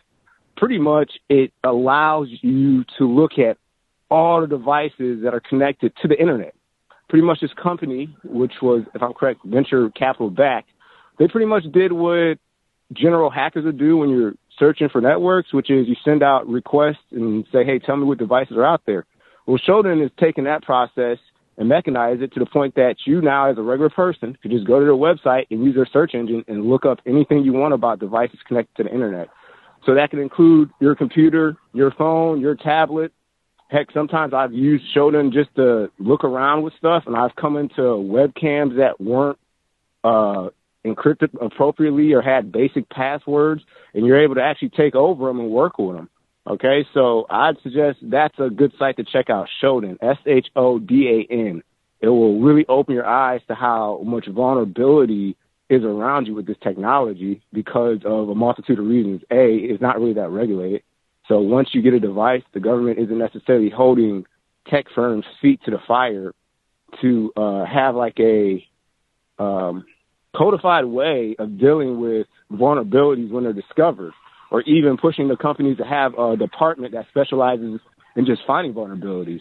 Pretty much these companies build these devices, sell it to the public, and that's all they're responsible for doing. So that's why there's so many ways in which people can get hacked that it's kind of impossible not to end up being a victim of it.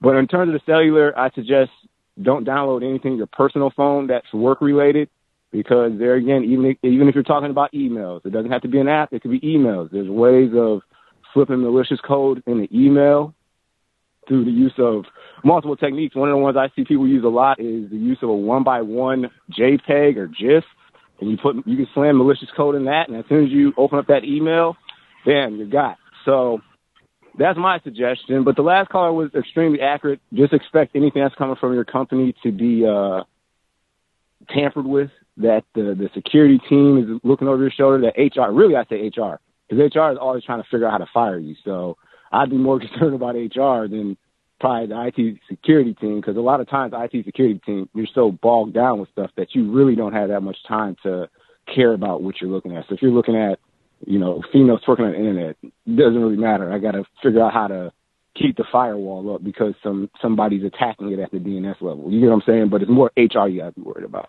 Um, my other comment that I wanted to say was about the the uh, segment where it was talking about the college student loans. It's very interesting to hear um, other people's perspective on it. I'm a person who has student loans, and uh, I was I was one of those that I told go to college and get a degree and it works.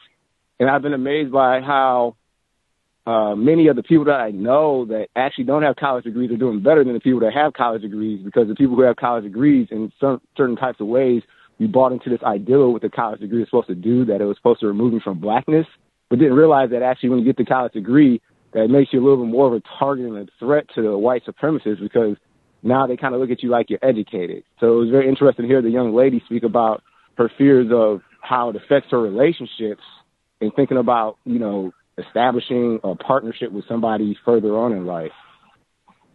Um, there was another segment that, that was very interesting too. I cannot remember what it was, but that's all. I just wanted to chime in with that. And uh, again, check out Shodan. And if you have an iPhone, check into Pegasus because I'm pretty sure they spread that stuff everywhere. Uh, that's just my opinion. If I had some technology like that, everybody's stuff would be infected, but I don't. So I'm just giving my opinion on that. But I'll mute my line. Much obliged, good sir. Uh, so at least we've had two folks uh, with IT expertise, uh, not Gus T, uh, who have uh, concur, uh, who have agreed, concurred that hey, if you have a tablet, whatever it is, laptop device, what have you, guest network, awesome. Do not connect it to your personal network. Assume that you're being watched all sounds spectacular, logical. Now, he said specifically uh, for folks with the uh, iPhone, update it, uh, number one, and then do not download anything uh, to your personal uh, device. That's iPhone, any of them. Do not download anything, emails, any of that stuff. Uh, that is super logical uh, as well. Uh, and the same thing goes for that phone. Uh, assume any phone calls that you make uh, any texting or whatever else, if you're looking up sites, whatever, anything that you do with that phone, they will know about it. That's another one. I use this strictly for work purposes. That is all, all the calls, all the text. And I think we had said this before because uh, this came up as a problem. It comes up as a problem all the time. Uh, we just talked about it on the broadcast. Uh, if you uh, don't have, let's say you don't have your own personal computer, uh, or a phone. Uh, so the only device that you have where you could go online or what have you, check your email, is the work device. That's the only one that you have at home. Go to the library, save your nickels, and get a cheap computer. You can get a used device, whatever. You do not, under any circumstances, uh, want to be using uh, your work device uh, for personal browsing. Uh, you do not, under any circumstances, want to be using your work device uh, for personal browsing, checking your email, personal email, anything like that. I mean, that is just asking for problems. Uh, in fact, we had uh, one of our listeners earlier this year was talking about a black female. This is a black female supervisor, no less, victim, uh, where they were gossiping about her viewing lesbian porn while she's working remotely. This wasn't brought up as like a, you know, a staffing issue and appropriate conduct in the workplace or appropriate conduct with company uh, uh, property not in that context at all. You know, be careful. Hey, you know, let's all make sure that we're being professional with the equipment. You know, this is a workplace device and IT consent or HR, you know, but, but not that at all. This was just, hey, Helen was looking at lesbian porn. Now, and what I said before, like they can turn the camera on. So, I mean, who knows how involved they got with viewing all this and is this like shared around the company and all that. So, you do not want any of that. Uh, if that is your only means of checking your email, surfing the web, go to the library, go to a friend's, save your nickels, go to they got sales, now it's Christmas time. So, I mean, hey, take advantage. You can go Target, Walmart, they have really cheap devices where you can do that. You can do casual browsing. You do not, under any circumstances, want to use that workplace device for personal reasons. As was stated, don't download anything from your job on your personal phone either. Cybersecurity, very important, almost at 2022. Uh, let's see. Uh, star six one. For other folks have commentary to share. Uh, let's see. Other folks who dialed in with their hand up. Uh, you have commentary. Proceed. Can I be heard? Uh, Nick over the road. Yes, sir. Yes, sir. I have um, uh, greetings, Gus, and greetings to the family. I have a question uh, on the tech side. Now, um, I downloaded an app called Easy Tether so that I could use my phone's data, not the hotspot on my laptop. And I seen that it had an option for Bluetooth. Now I know that my headset can connect to two different, to both of my phones. Um, just out of curiosity, if one of my phones was my work phone and I had my Bluetooth connected to both of my phones, is it possible for the internet to be used through my Bluetooth? If if one of the um, family members could answer that for me. And I'm um, mute my phone because I'm driving and I don't want the noise to interrupt. Thank you. Much obliged. Drive safely, sir. Uh, again, words are important, and it was said in the audio segment this week. Uh, much like your work environment, the context of white supremacy radio program and its listening audience and host this is not a family. We are just victims of racism. In fact, can I said that last week, can't even confirm that that we're all victims of white supremacy racism. We might have individuals classified as white, but minimum, we are not a family. Uh, let's see. My so we're all still learning too. Uh, any of our, our tech experts. So with the phone, he was saying if his uh, he has his Bluetooth uh, connected to like his work phone and then his personal phone. It can connect to both of them. Uh, would that be a means where Wi-Fi could be transferred, data could be transferred? Is that anything that could compromise him in any way? Can I be heard? Yes, sir. Okay, so the Bluetooth side is kind of interesting.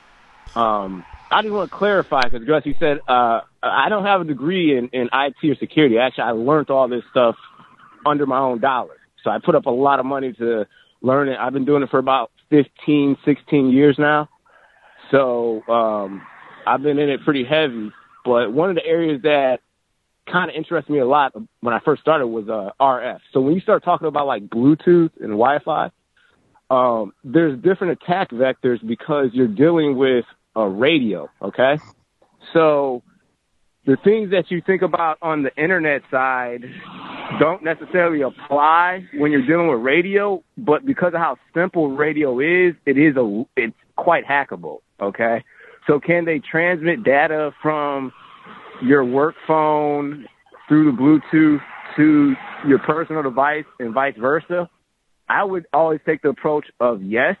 I, ha- I haven't done an experiment with Bluetooth yet to prove it. I have the radio equipment to do it, but I never really thought about it like that. But I would say yes because they're all in the same network. As soon as two devices are able to connect through a joint point, you might as well consider that point of access the point of exploitation. And it's always better to err on the side that they have figured out how to do that than not. Okay. Um, granted, with Bluetooth, it does do frequency hopping. So there might be some level of uh, security just with the frequency hopping side where it can be a little bit more challenging to uh, consistently stay in the data because you're going to a new channel every time. So you might transmit data on channel three for about 500 microseconds and then the algorithm tells both devices, the Bluetooth and let's say your personal phone to skip to channel seven. And then it might transmit again another bit of data on channel seven for 500 microseconds. Well, the channels that your Bluetooth talks to the work device on might be different. It might be telling it to skip on 14, 21, you know, blase, blase. But the point I'm getting at is, even though it's doing all that, there could be other areas of exploitation in terms of the firmware that makes Bluetooth work that they figured out how to manipulate to be able to eavesdrop on uh, general communications through that specific Bluetooth device. Okay, so I'm not gonna I'm not gonna tell you that it can be done, but if you ask me the question, would I believe that they're doing it? I'd rather err on the side of telling you, yeah, it's doable, as opposed to, oh no, you know, it's kind of challenging because of this, that, and other. Because just because they haven't posted the vulnerability that they found doesn't mean it's not there. So my best bit of advice is don't connect anything to a work device that's your that's your personal stuff. If they give you all the equipment, then cool, because that's their user equipment, okay? Anything that's yours, keep it yours. Anything that's theirs, keep it theirs. It's, that's just that's just a general rule that we'll take in a security measure because even though we might not be able to prove what we're saying, we can have conjecture about it. But just the fact that we know it's possible is, you know, grounds enough for us to say this is how you handle this situation. Don't connect your Bluetooth devices that you use to any of your work equipment. Connect it with, if, if you can, connect it with a, um, like I have a um, 3.5 jack still on my phone. I understand iPhones, from my understanding of it, depending on the series, they don't have uh, head jacks anymore. And that's why I never messed with Apple, to be honest with you. I've taken those devices apart. I've been able to tinker with them, but I never liked them because they're always dictating what you can and cannot have. And to me, that's not, that's not good technology. But if you're stuck with an Apple device, if you're going to do the Bluetooth side and you want to connect it, you better be ready to spend your money on something that you're willing to throw away. You know what I'm saying? Or you got to keep separate ones. This is my personal Bluetooth for my device. This is the Bluetooth I bought for my work device. You get what I'm saying? Hopefully that answers your question. Much obliged. That I'm going to use that. That makes so much sense uh, in terms of, uh, I think they call that not cross pollinating work devices. They will be used there. My personal devices be used over here, and never the two shall meet. Like, I'm just not connecting anything. If you have Bluetooth speaker or whatever, uh, that like you said, that just means hey, uh, if you need a like headset or speaker system, whatever it is, if you need that uh, for like your work phone, I will just buy one, uh, or get them to buy one. Get them to re. If you buy it, get them to reimburse you, or get them to buy it. Tell me I need a headset. You know, I'm going to be on the road. It's unsafe if I don't have a headset. Don't get them to buy it. But anyway, but that's that, see that's the same thing. That's work property. That's all connected to itself, kept to itself, and then you have your own personal property. Never the two shall meet. Lovely logic, logical, logical. Um, Oh, and I stand corrected. Much obliged, sir. Uh, not a degree. uh, years of self study, still learning. That is spectacular. Uh, much obliged for the correction, sir. Um, good question, Nick over the road. Hopefully that answered your question and you're still driving safely. Uh, if it did not, um, I guess you can unmute and let us know to clarify things. Cybersecurity, so important, uh, especially for folks, because that's like the laptops and tablets and such, that could be they were saying like this COVID situation and having people working from home and what have you, this could last for years. In fact, they said in one of the reports, this could end up being a permanent change. So if that's the case, like, oh yeah, lots of folks might need to like talk about still learning, like, man, let me learn some things about having this device and work from home, and then let me get my code about how I'm going to use this device. Uh, for some people, it might make sense uh, if you live uh, close to a library, close to a coffee shop, where you know I need to be able to hop on and do this for like three hours, four hours, four days a week. That might be feasible. Like forget the guest network. Like I just never hook up on this at my residence. I just go to the, you know, whatever. I go to the cafe, I go to the library, boom, do my work, and then come back home. Might work pretty well. For other people, that might not be feasible. Guest network, whatever it is, but figure out your code and the code about where you use the device. We talked about that too. I'm not just going to be hanging out using this in my bedroom or in the middle of my living room so they can see all the pictures of my family and relatives on the wall and all the rest of them. I'm not going to do that not trying to show off my residence to anyone, and I'm even going to be mindful of who's speaking uh, when I am using the device if I have to use it at my residence. Cyber security. Very important to be codified if you've got somebody else's electronic property. Uh, let's see.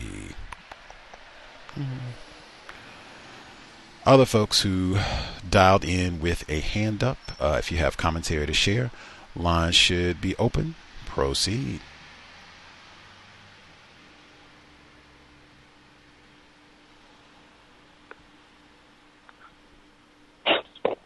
Hey Gus, I, I just want to add something else real quick as far as the, the computers because I I've been laid off before as a remote worker, and I can say that they've wiped the company laptop remotely um, on the day that I was laid off, and I was using a personal phone at the time, and they wiped my personal phone because it had company email on there. So that's one of the reasons why I've learned don't even don't even play around with that. Don't put anything personal because they can uh, they can remote they can remotely delete all that stuff. So if you had something on your computer and you're using your work computer and you've got personal things on there, they can wipe that remotely as long as you're connected to the internet. So I'll my. Wow that is uh, still learning. Like, wow. Do not uh, download things to your phone. Wow. I said that they can do so much remotely that, you know, it would be difficult to, to trust anything about that device. I mean, wow. The phone, though, like my personal phone, like, oh, you downloaded that phone, bing. Like, wow. Um, yeah, I would just have to be really mindful. It, that is not my property. That's why I say be really alert about those possessive adjectives. Uh, and then, you know, any information that you have in terms of what you're doing on that device or what have you, it's not a loss. It should be if I've been following my code, there is not one, there is not one kilobyte of data that I'm missing or concerned about. It's not going to be, you know, oh my gosh, got these nudes here, and we found your search history. Mm-hmm. It's not even going to be a Wall Street Journal pop up. Like, I'm not even going to read the newspaper on this device. So, whatever. Like, that's the way it should be. Like, I don't have one concern. I only use this for work. That's what they're going to find. And then, whew, do not download anything to your phone or personal device. Like, wow. Uh, let's see. Uh, other folks who dialed in, uh, if you have commentary to share, line should be open. Proceed. Good evening, Gus. Uh, may I be heard? Yes, ma'am. Hi. Uh, I just wanted to chime in a, a little bit um, on what everyone has been saying. It's been they've been given a lot of good um, information, and I don't have like an IT background or anything like that, but I I wanted to kind of point out, um, and I didn't know this, but I think for people who work for like uh, government entities, you know, any local municipalities, to be, you know, um, very careful of like using their like personal devices to like, um, let's say for work, for work, to open a work email or to do anything just work related. Um, the reason I say that is because, uh, uh, I used to work for a local government and, you know, we had a city official who was, you know, um, doing things on his cell phone that he wasn't supposed to be doing. Um, uh, you know, kind of uh, bold, um, like sexual harassment. And um, when you work for a government, um, a lot of that information, anyone can request it, can do like a, uh, that because of the Freedom of uh, Information Act.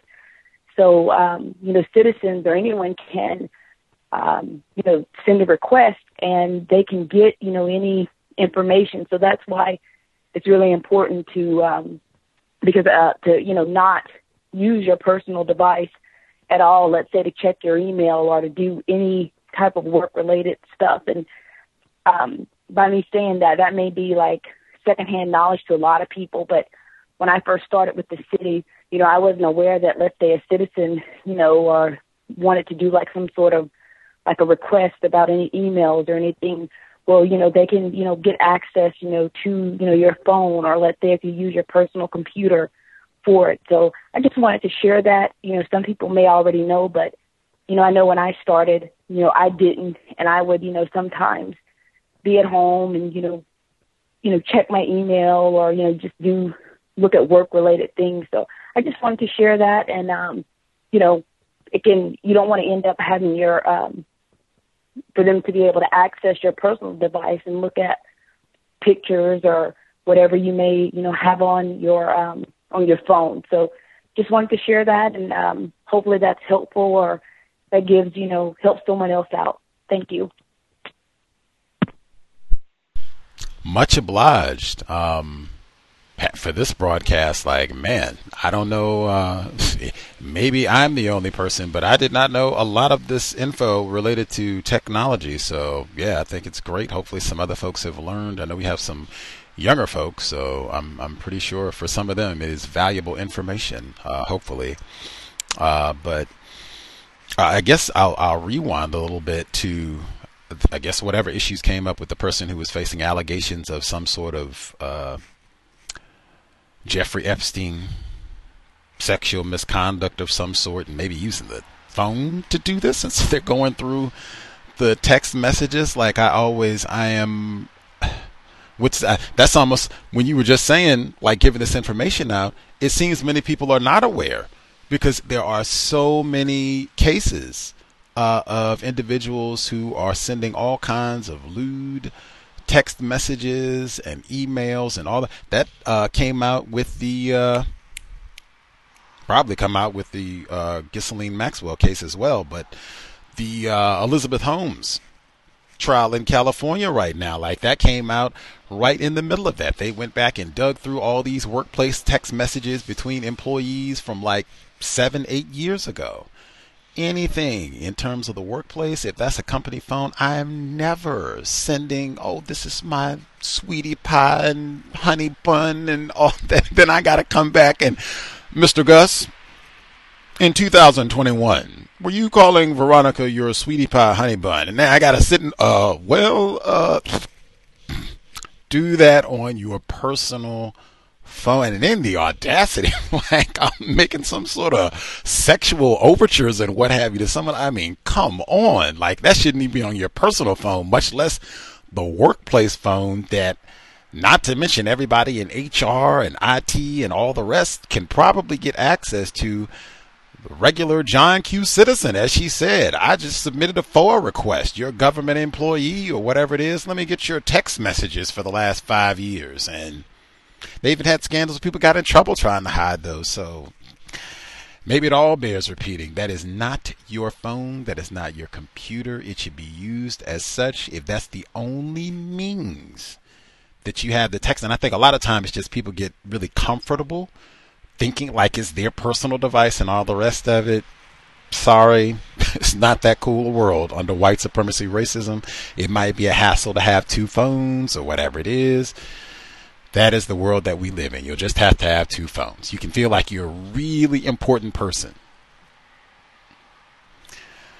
Uh, the text, that was one component of it. And then uh, just not downloading those emails and all the rest of it. I said there's been lots of that going on uh, in high profile trials, them going back and digging up, and then uh, they might get access to the whole machine. Uh, and because I think that kind of got encouraged for, it has been normalized for a long time. Uh, that's been like in movies and TV programs, people checking their work email uh, in bed or at home. This was way before the Rona. Like that was just a really common thing. I've done that. I'm sure tons of people uh, have done that. And no on that one. I'll have to do that later. And that's why I said I'm not a fan of texting uh, other employees on your personal device because the same type of thing could happen uh, where they end up getting called. And I know, like, if you're going to call out from work and that sort of thing, but it would be very professional and I would try to keep that to a minimum. In fact,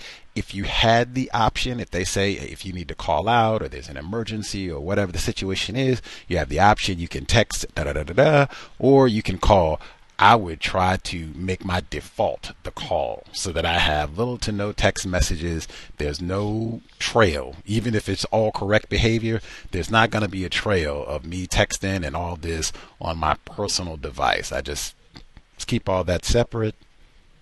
You never know what can even years down the road. That can't, like I said, Elizabeth Holmes, years down the road, and they have to go back and dig this up from all that time later, and you got to talk and explain. Especially if you're feeling flirtatious, definitely get your personal device.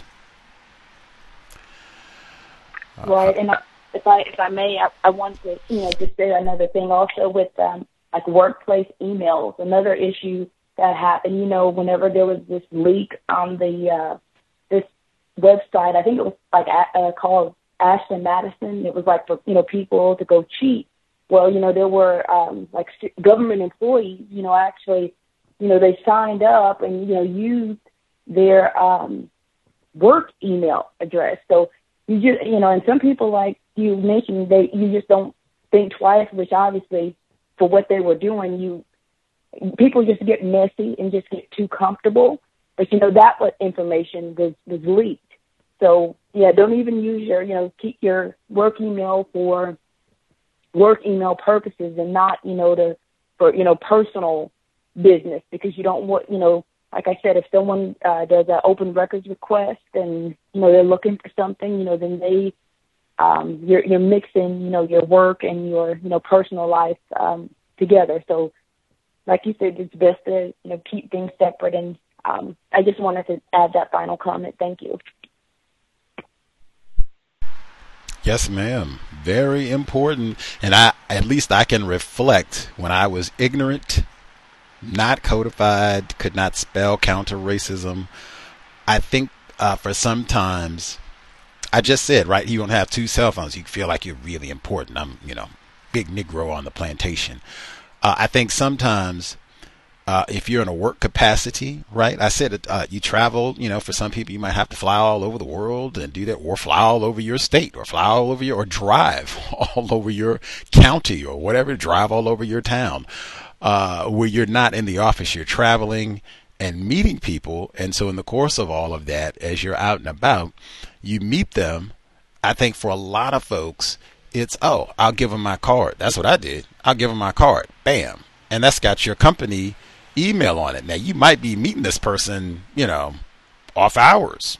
This might not even be related to work, but hey, I'll give them my card. You know, give me a call or drop me a line or whatever it is. So they got your business that like, and if you are meeting this person for, or even if you're talking to this person for personal reasons, be clear about that. I'm not using my business email exactly what you said. Like, do you, and this, I mean, work related things.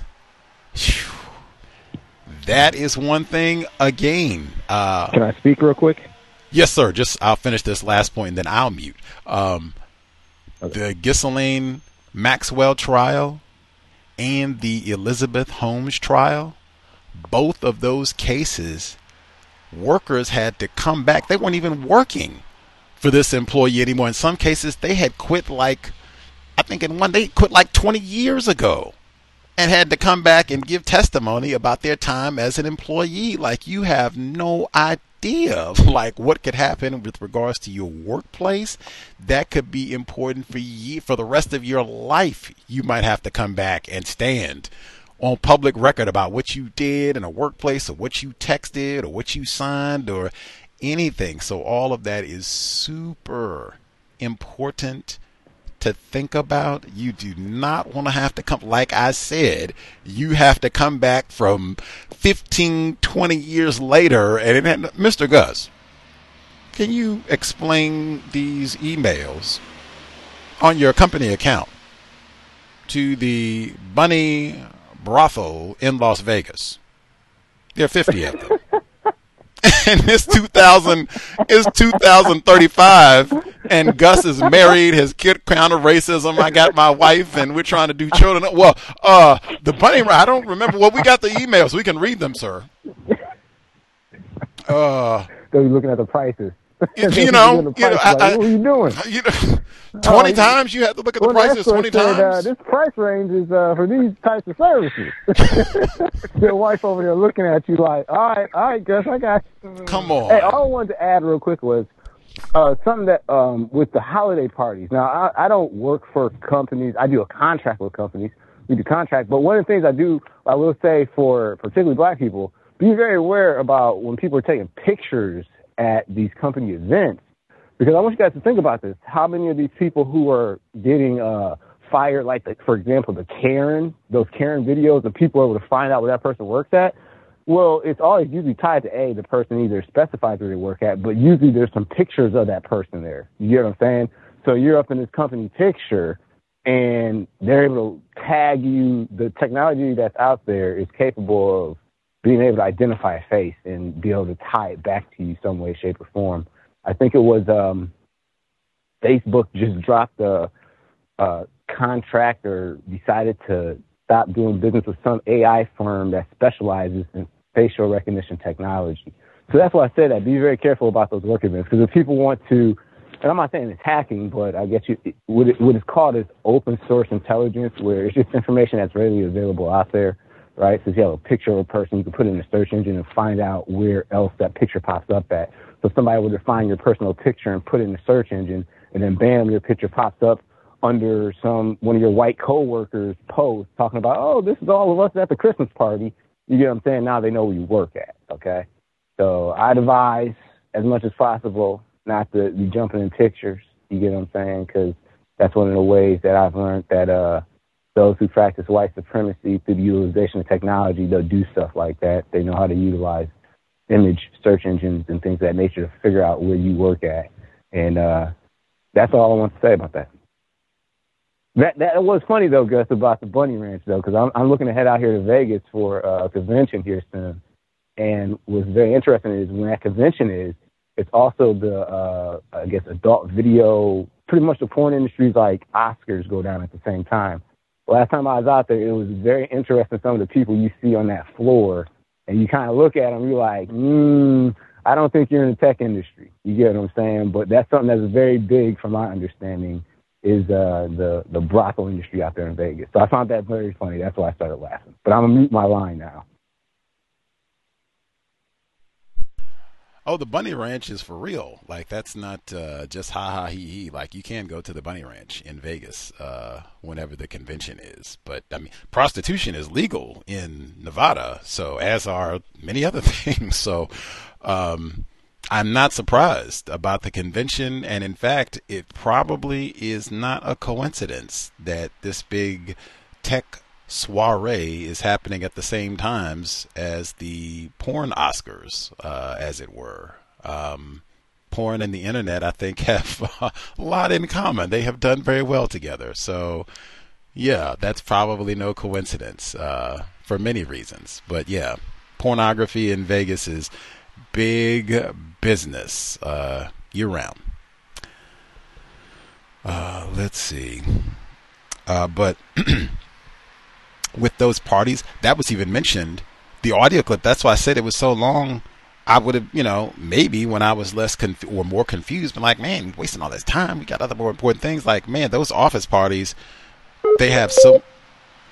Those office parties, they have so much rigmarole uh, with them. Part of it, or one component that they touched on in the segment we heard today, was, hey, is it okay to take pictures? And that's for a variety of reasons, but I think that is uh, also excellent logic, excellent suggestion in terms of avoiding those pictures. You just don't want you want to try and avoid to the degree that you can having to be online and plastered all over the place for lots of reasons. They have more and more facial recognition technology and all of that, but I think that's awesome. And even checking to see I think also because there's so many shenanigans, they have alcohol and all the rest. There's so many of these events. Uh, people go to these events and cut a foot. They got the pornography convention. They go and act a fool. Uh, and so they don't want any incriminating photos uh, of people who, you know, they have had, you know, five or six tequila shots or whatever it is.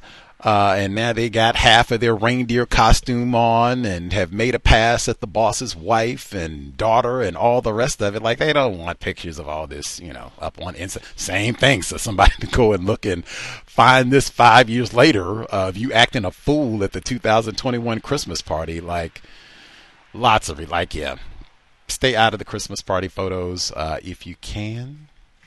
Uh, even if they and they will get pushy because they want exactly what they want to put that stuff on you know the Facebook page or whatever it is. They want to have that or the newsletter. Our caller in Florida. They want to brag see all the people that were there and we had such a great time all that nonsense. So if you can avoid it excellent advice. Um, let's see. They were talking about. I guess I mentioned her name twice. I will make sure I get this down because they had in the, the segment that we heard at the beginning about the black people spend all these thousands of dollars, sometimes hundreds of thousands of dollars to go to school, and then they got to pay back all this debt and don't get a quality job, drowning in debt.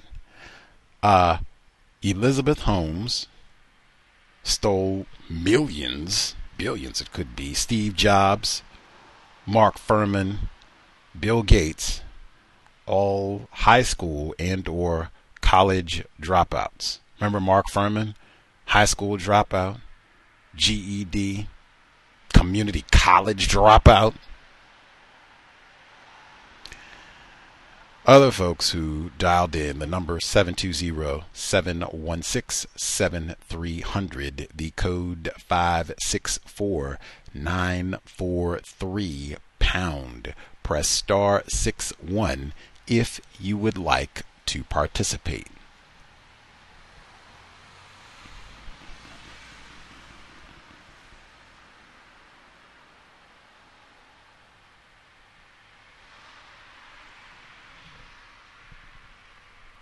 Hello. Yes, ma'am.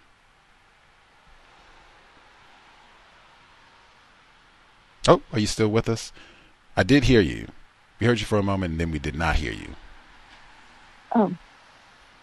Hello? Yes, ma'am. We can hear you. Oh, okay. Thanks. Um, I was just going to say, um, for those that don't have a college degree and you're interested in making uh, uh, uh, good money, um, the federal government is a good entity uh, to try to apply for a job which can lead to a long-term career. Um, uh, because I found that working in the federal government, you really don't need a, a college degree uh, in many cases. And uh, I know of uh, someone who uh, didn't graduate, you know, with their uh, bachelor's, but they make uh, over eighty thousand a year, and that's of, of course enough to sustain them um, so I just wanted to offer that to people. Thanks. Much obliged. Uh, yeah, eighty thousand. I think that would work for. They had a lot of those folks uh, who had all that debt uh, from going to college. Didn't seem like many of them were making eighty thousand dollars. You're making eighty thousand dollars a year. You could probably pay off your student loan debt in a uh, timely manner, maybe even ahead of schedule.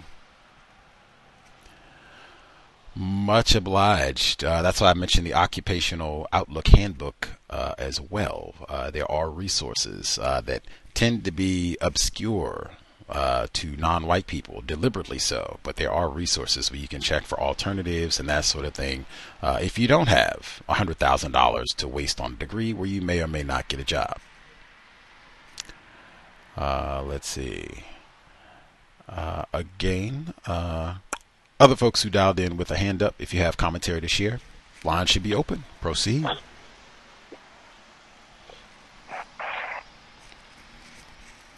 Can I be heard?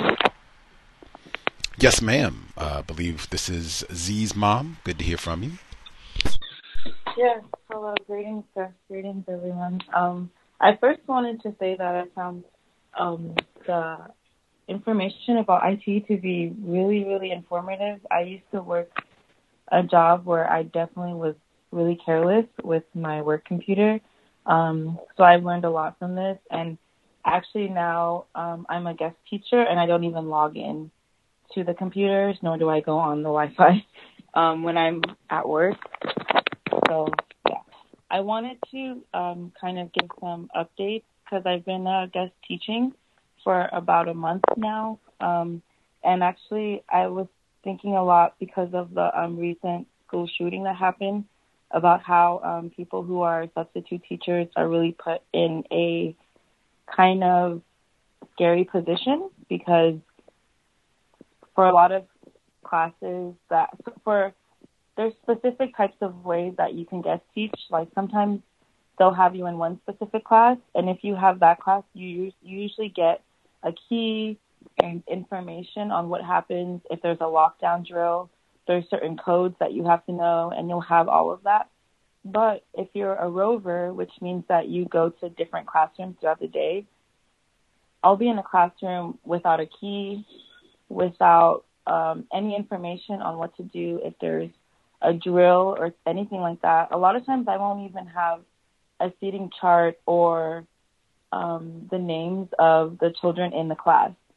And I was thinking about that because it it's it really puts a lot of people who do substitute teaching in a really precarious position because if there was any sort of shooting or just something where you guys need to be locked down, I don't even know if I would be able to.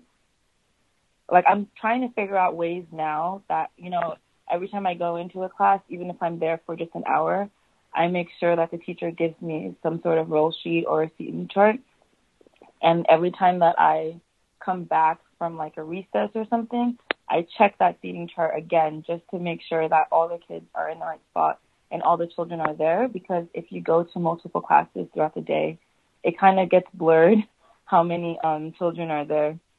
And so that's something that I was thinking about. Another thing that I've seen, um, just as a teacher, I've been guest teaching at multiple schools in the district, and it's um, really unfortunate the huge disparity that a lot of these schools have. Um, there's one school I went to where, I mean, it looked much better than any college that I've ever been to. It was, it was actually a middle and elementary school, and the children had like actual. They were taking like world history. I mean, I had fourth graders who were taking like California history, and all of these other um, classes that you would think that high schoolers would take. Um, and it was really interesting to see the demographics in those schools versus um, a lot of the other schools that I sub that are severely underfunded. Um, a lot of times I'm in classes with almost 30 plus kids, with a lot of them sometimes require special needs, even if they're older. They have issues with just like speech.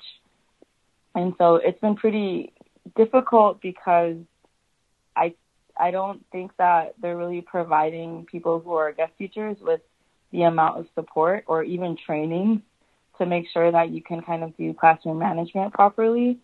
Um, so it's been something that I've just had to like research on my own and learn on my own. Another thing that I noticed is the COVID protocols, and something that is kind of worrying for me is there's I've guess taught at at least I would say maybe 11 to 12 schools now. There's only been one school where they asked for my ID. Every other school has just said, "Oh, are you the sub for today? Okay, sign in," and they just give me a class. So I could really be a stranger off the street coming into a class full of vulnerable children and not even know. So now, whenever I go into a class, I tell them, "Oh, like, don't you need my ID? Don't you need my information?" Um, and also, they haven't checked anything about COVID. They said that there was a vaccine mandate, or you would have to get tested every week. But every school I've been to so far has not checked if I have a vaccine, if I'm vaccinated, or checked um, if I've like tested negative for COVID or anything like that. Um, overall, it's been like a really it, uh, somewhat good, but also somewhat stressful. I'm sure there's other people um, here who have worked as educators, um, and I think the most frustrating part is just to see, obviously, the disservice that the um, black children are getting. I live in California, and the schools are almost like 80% what they would call Latino or Hispanic. And so, being that I'm a black female teacher, there's a lot of disrespect that I get because I'm a black female. And so that's something that I've had to kind of deal with and understand how to work with the demographics. On top of the fact that most of the students know a different language that I don't know because a lot of the students speak Spanish and English and they're able to like communicate with each other in ways that I can't. So it that's also in a way kind of a security hazard because who knows the type of things that they could be talking about or doing that I'm not sure. And I think that's all I have to say for now. I'll mute my line. Thank you. Much obliged, Z's mom. A number of educators uh, in the COWS audience. Um, though the difference between what it looks like where there are lots of white children as opposed to where there are lots of non-white children can be staggering uh, just in terms of what the facility looks like what courses are offered. Like she said it looked like they had classes that some high school students you know should be taking california history and all the rest of it and psychology like what? You're 10 like wow that is then you go look at the other, the uh, teacher to student ratio, lots of different metrics. And it's been that way for decades, longer than that, even. That's what they were talking about Rosa Parks and all the red Ruby Bridges trying to throw her book out us because they were talking about that way back then. Same exact thing. Not by accident. Um, the shooting we will talk about the shooting that happened in Michigan tomorrow. Uh, I guess for educators like that would be workplace your workplace environment for sure. Talk about safety. Um, but we will talk about that tomorrow. Uh, Ethan Crumbley, 15 year old white teen shooter in Michigan. I said on two points, I said this is in Michigan, which is right next to Wisconsin.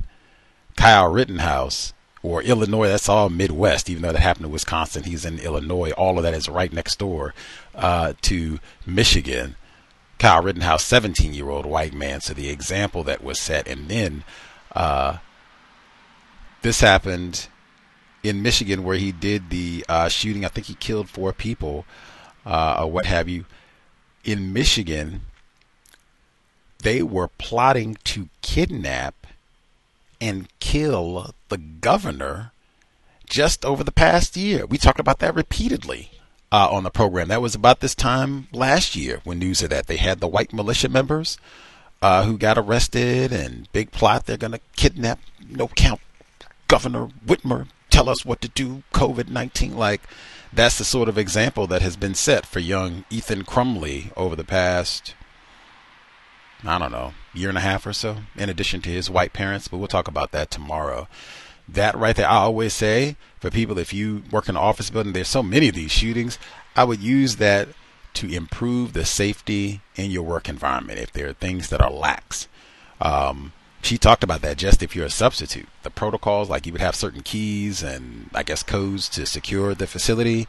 Uh, if they go into a lockdown, if you're a sub, you don't have that information. That would for sure uh, be, or rover, I guess it's substitute, rover, whatever it were. Uh, I would definitely bring that one up because wow, these happen so regularly. And I, at least I've seen there's so many reports that there are so many more subs uh, that everybody is understaffed and uh, this is a problem coast to coast because of COVID-19 and all the rest of it. So you know if that's the case, like hey, that is a major hole. Like if a shooting happens. It's likely that there's going to be some substitutes here, uh, so we don't want them to be, you know, stuck in a situation where they don't have the codes and they can't lock the facility or whatever. Like, bam, we got a blind spot. Let's take care of that one. Um, I'm not surprised. What is that? That moron? He says white people do not care about children.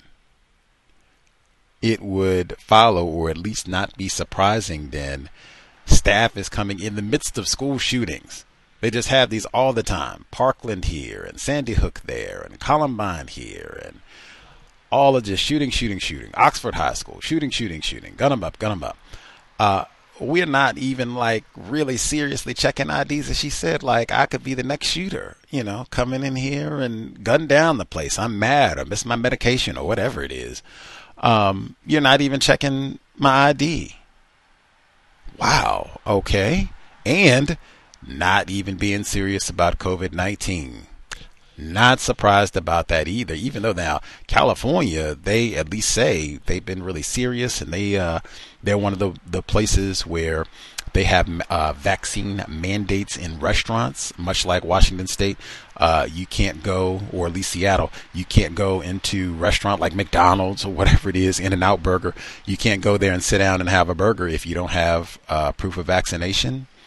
Uh, so I'm not surprised uh, that not really taking these things serious. Um, to verify that you're even an employer should be. A, you could be a disgruntled employee, right? You could have been someone who's been fired. You could be a sex predator, right? it's a registered sex offender uh, who's coming and I'm going to take advantage of children. And yeah, yep, classrooms down the hall. Mm-hmm, mm-hmm. Laziness, uh, and I think that sort of thing. I'm sure that that is not like an anomaly uh, I'm sure that is kind of widespread. I'm not saying every school, but that is that sort of uh, lax attitude. Uh, it's just white people don't care about children. Lots of different ways that you see that manifested in the culture. Uh, let's see.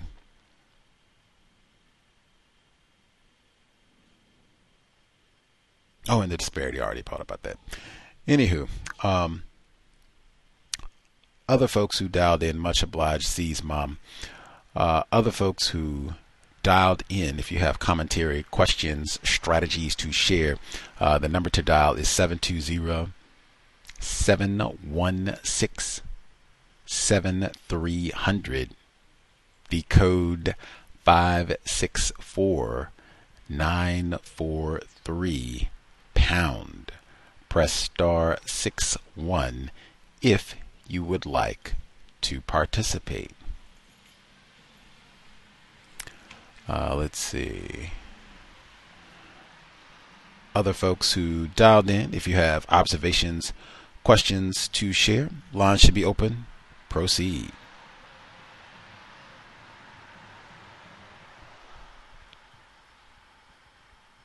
I had a question for Z's mom. Grant, she should still be with us. Let's hear it. Okay, she's a substitute teacher out there in California. I'm in the Midwest, particularly the state of Ohio. One of the things that I've recognized even from a younger age is that whatever they do out in California, in about 10 years, it's going to be the norm nationwide.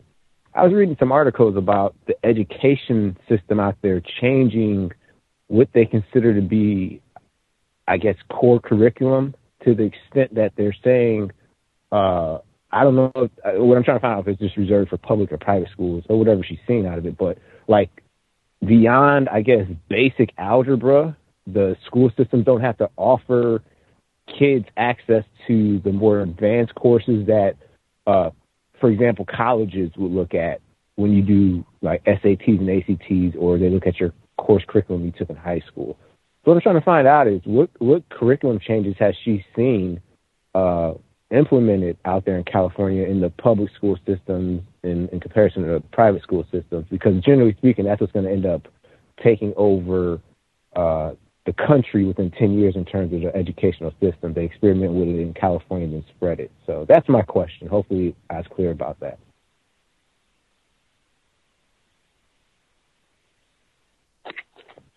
Um, I'm fairly new to teaching, so I don't think I, I would have the best information to be able to give you a good answer. The only thing that I could say is that from my observations, what I think the reasoning behind that is is from what I see, it seems like most of the children are incredibly behind, at least from what I remember, like when I was in school. And um, what I've been told in multiple classes, they they focus on doing the Common Core, and I've been told that if a student doesn't understand it, just keep going. Don't like don't try to help um, certain students. Just keep going. And so I think that um, they're probably seeing that a lot of these students don't even really have the capabilities.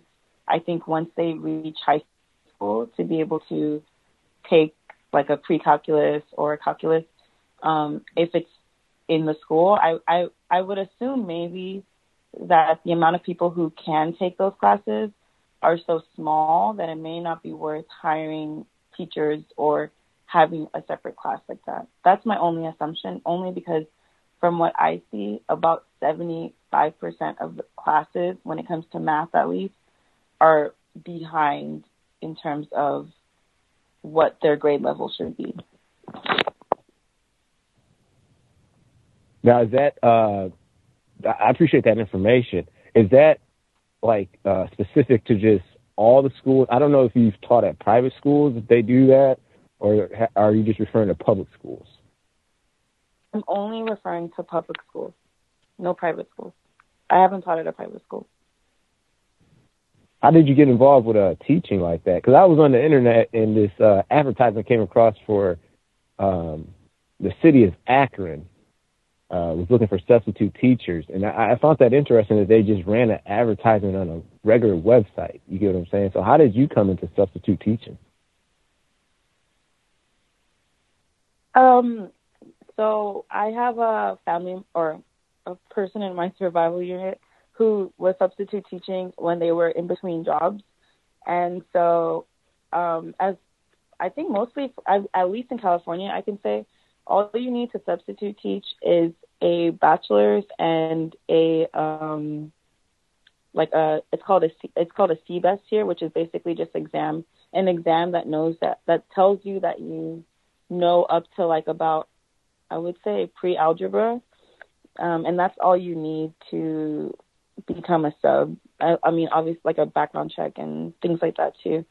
So for me, like I, I also there's billboards when I'm driving because there's such a need for substitutes right now, and they're paying like well above what they normally pay for substitutes because um, I think during COVID, a lot of people didn't want to substitute because they were being tr- mistreated. And so they decided to finally pay the substitutes more. But I was told from someone who's been uh, substitute teaching for a long time that once they get the pool um, to where they want it to be, a set amount of people, they're probably going to lower the prices, or I mean the the amount of pay that they give everyone. But for right now, it seems like, um, I mean, I'm a little bit farther from LA, but even in LA, um, the prices are, or the the amount of pay they're giving is very high for substitute teachers right now. Oh, and because of, and I think it's also because of COVID, you don't even need to take the certification exam for certain schools. You can, as long as you just have a bachelor's, you just apply and you pretty much get in. I mean, I thought I was going to be interviewed, and my interview was actually just me being hired, like on the spot. That's how much of a need there is. Um, I think, yeah, that's all I was going to say. are you seeing like uh, with the substitute teachers? Are there more females in comparison to males? What's the male to female breakdown? Um, there, yeah, there's significantly more females than males. I would say probably. I mean, I this is only from like a rough observation, but I would say maybe like like 65 to like 35 around there, percentage wise, like 65% female, uh, 35% male. Um, but from what I, I mean, the schools are pretty much run by white females so all the teachers are almost always white females or um, Latino females who a lot of times are white. Um, but there are uh, a lot. I mean, when there are subs that are male, a lot of them are black. Very. Um, I've I've met a couple black substitute teachers that were really great, black male substitute teachers, and I also have been lucky enough to sub sub for a black um, male teacher who is absolutely phenomenal. So, yeah. black male privilege. Thank you for that. Much obliged. I'm done with the question. Thank you. Yes, sir.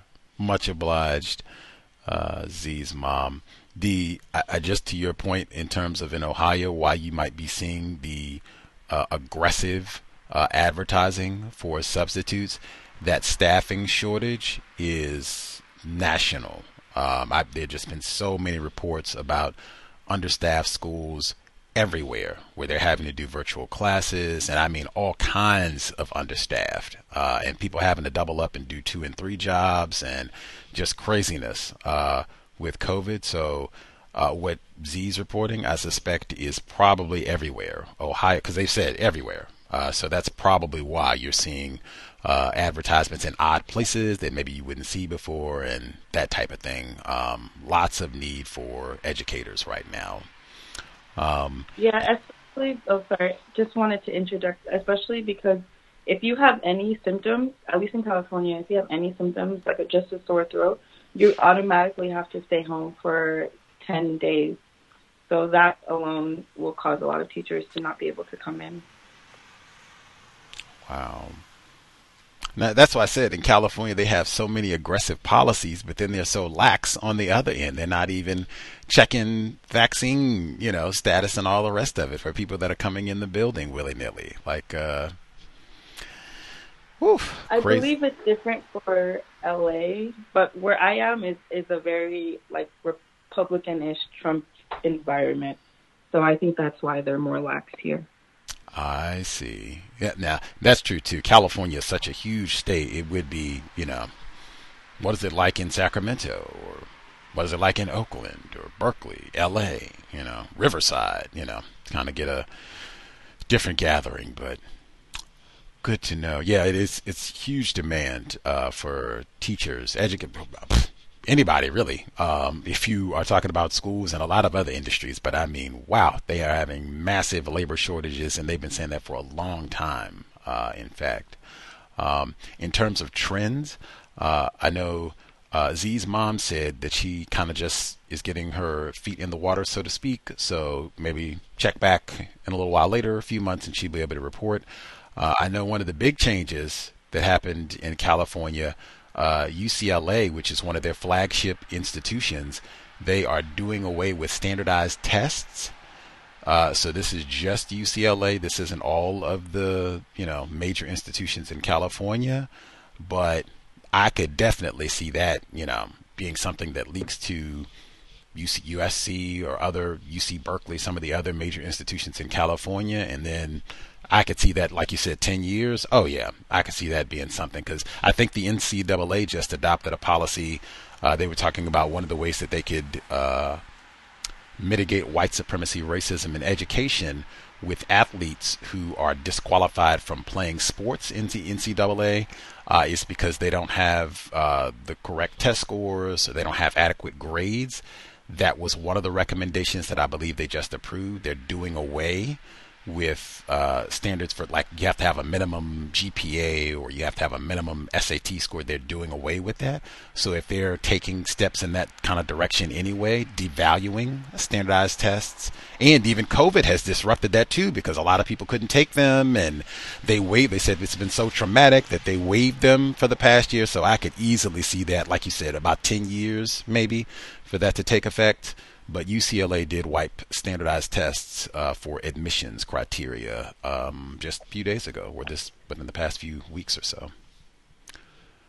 I believe too that I've heard that uh, some of the reasoning behind that was because they are so white people are uncomfortable with how Asian the schools are getting, and that they're trying to um, have less Asian people in the in the schools because there's uh, they're becoming the majority in these colleges, um, and that's why they're trying to institute.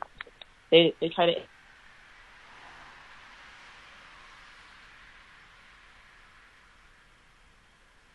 It's very interesting. Absolutely. That's been a dynamic in California specifically for quite some time. Probably some other areas too, but I know California, uh, it's been talked about lots of literature on that in terms of white people being very disgruntled.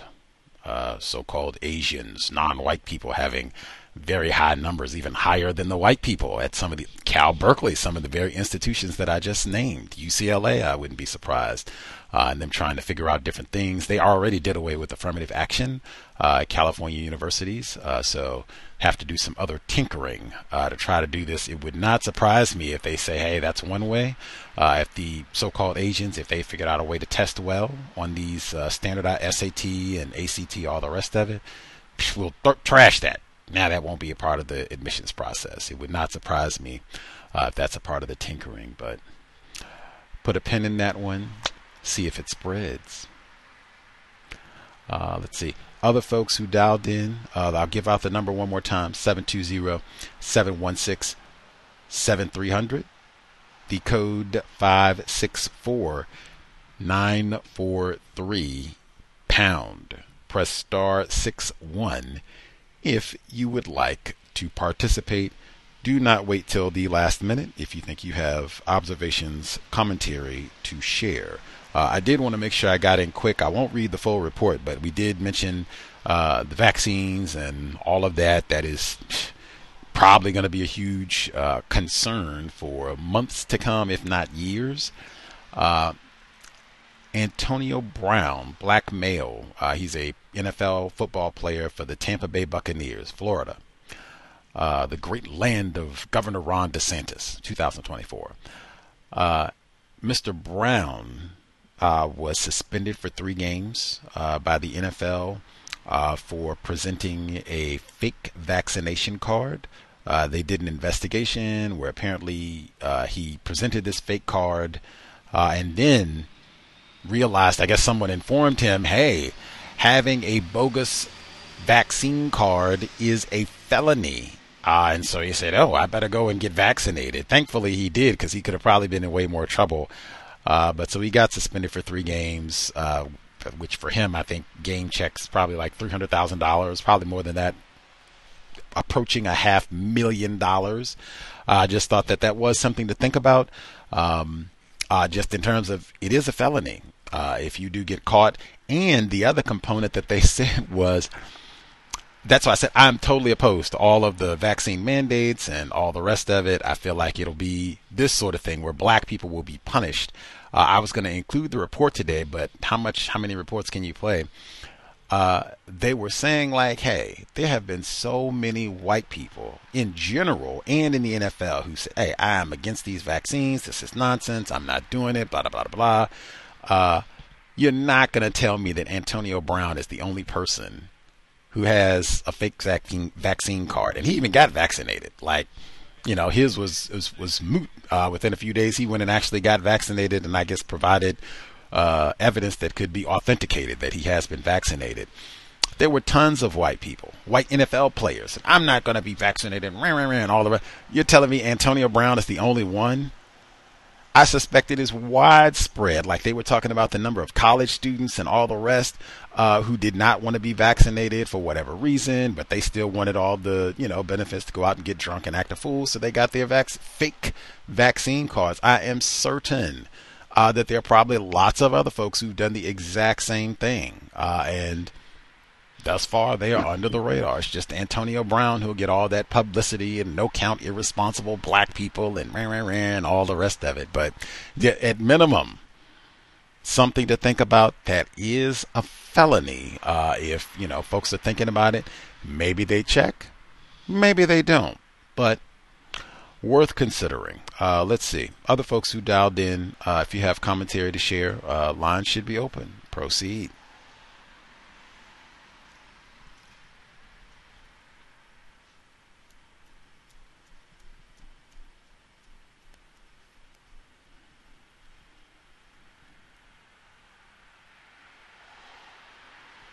Folks maybe getting their thoughts together, or maybe folks are satisfied. Not sure. We'll double check. For one, we'll be here tomorrow for the compensatory call in, 9 p.m. Eastern, 6 p.m. Pacific.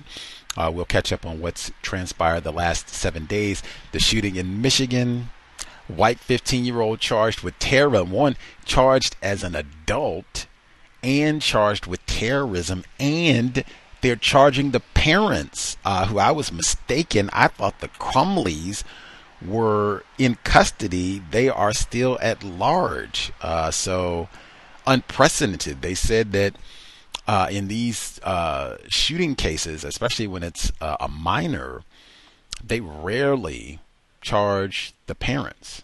Uh, folks can reflect, you know, on the many, many uh, shootings that we have here in the states specifically. I don't remember any where some child, a white child went out and committed some sort of shooting or what have you, where they prosecuted the parents or guardians. Uh, and I can't think of one. I'm, you know, folks can do some checking or what have you, but the parents charged and the white, I can't think of that either. Like this has so many components. Like I can't think of a case where a white person in the U.S. is being charged as a terrorist, much less a 15 year old white child. And the parents are going to be charged and he's being charged as an adult at 15. Like, wow. Um, we will chat about that tomorrow. Um, quite a bit, and it's in, like I said, in Michigan, where they just threatened to kidnap and kill the governor. Just within the past 12 months. Role models. What does it mean to be white? And we have program on Mondays, right on time. Uh, Dr. Martin, I forgot his first name. I'll know it by Monday. Uh, but he's a white psychologist and he does all this research on uh, white anger, or it's not white anger, but just on anger and rage. And I had been saying, you know, throughout the whole pandemic, people have been fighting over gas and toilet paper and all the rest of it. Uh, and then you're not going to tell me to wear a mask. You're not going to make me get this vaccine. You're not going to tell me who won the election January 6th white rage specifically. Uh, and I said, man, I would love to talk to him uh, to get details about this, what is motivating this, uh, and then the uh, firearms. It's not just you know I'm angry and I'm to yell a little bit. It's I need to get a, a assault rifle and kill you know 15 or 20 people, that type of thing. Uh, to talk about and then naming white people specifically because I've not seen uh, black people in these air rage instances or a lot of these public shootings and what have you. It's been white people disproportionately. The brawls out at these schools over masks and vaccines. I've seen white people almost exclusively engaged in that sort of behavior. So, white defiance, what I've labeled it.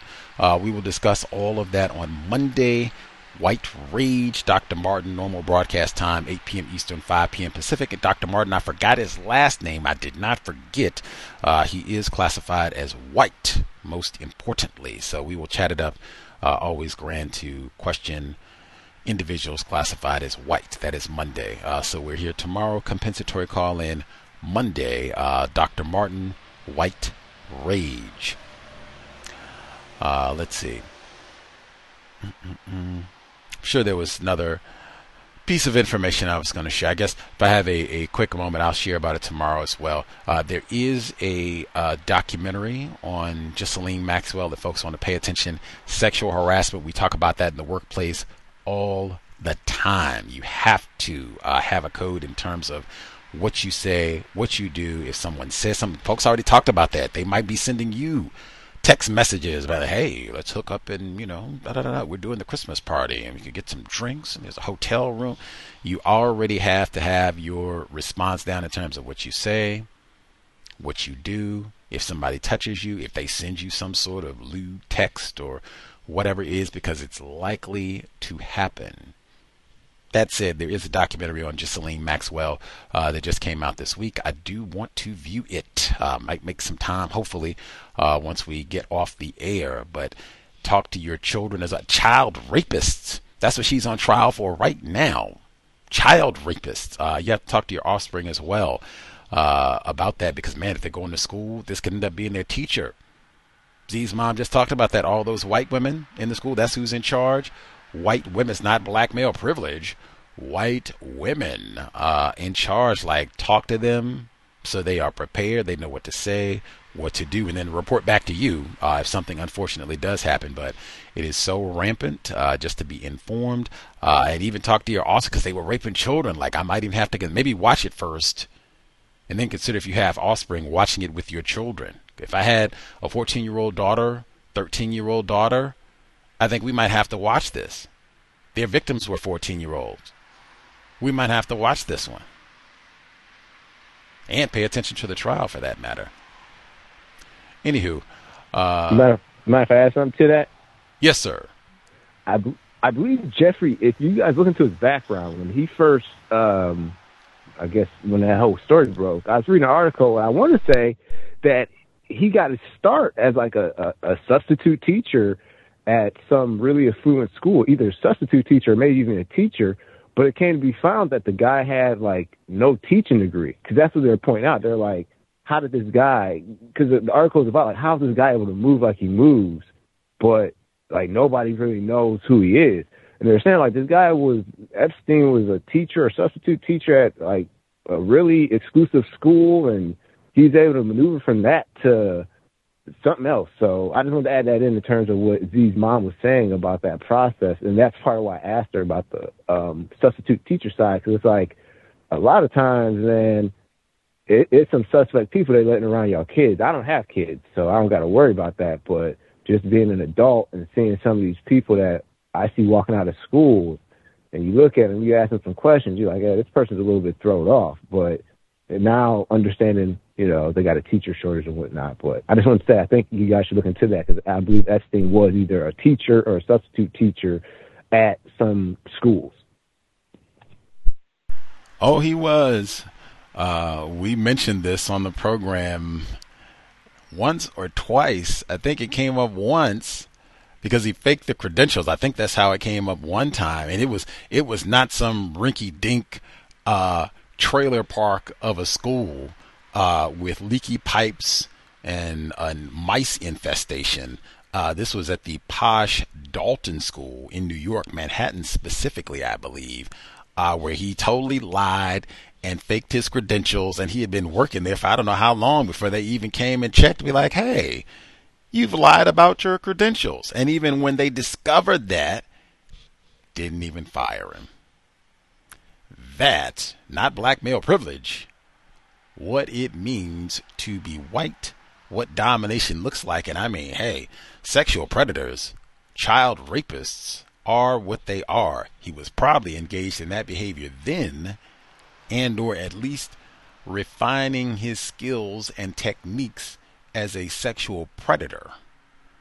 But yeah, he totally, and we've heard that repeatedly. White people with no credentials. And it came up the second time when we read Woody Allen another accused child rapist, he mentions the exact same school, the Dalton School, in his autobiography. And I said, oh, hey, that's the same Jeffrey Epstein. Hey, hey, who also is mentioned in the book. Yada, yada, yada, yada. Anywho, um, and mentioning who's around your kids, you did hear that from Z's mom. Lowering the standards because we got a shortage of everything shortage of bus drivers, of cafeteria workers, principals, substitute teachers, regular teachers, shortage of everything. Lowering the standards means maybe we did a diligent background check, maybe we didn't.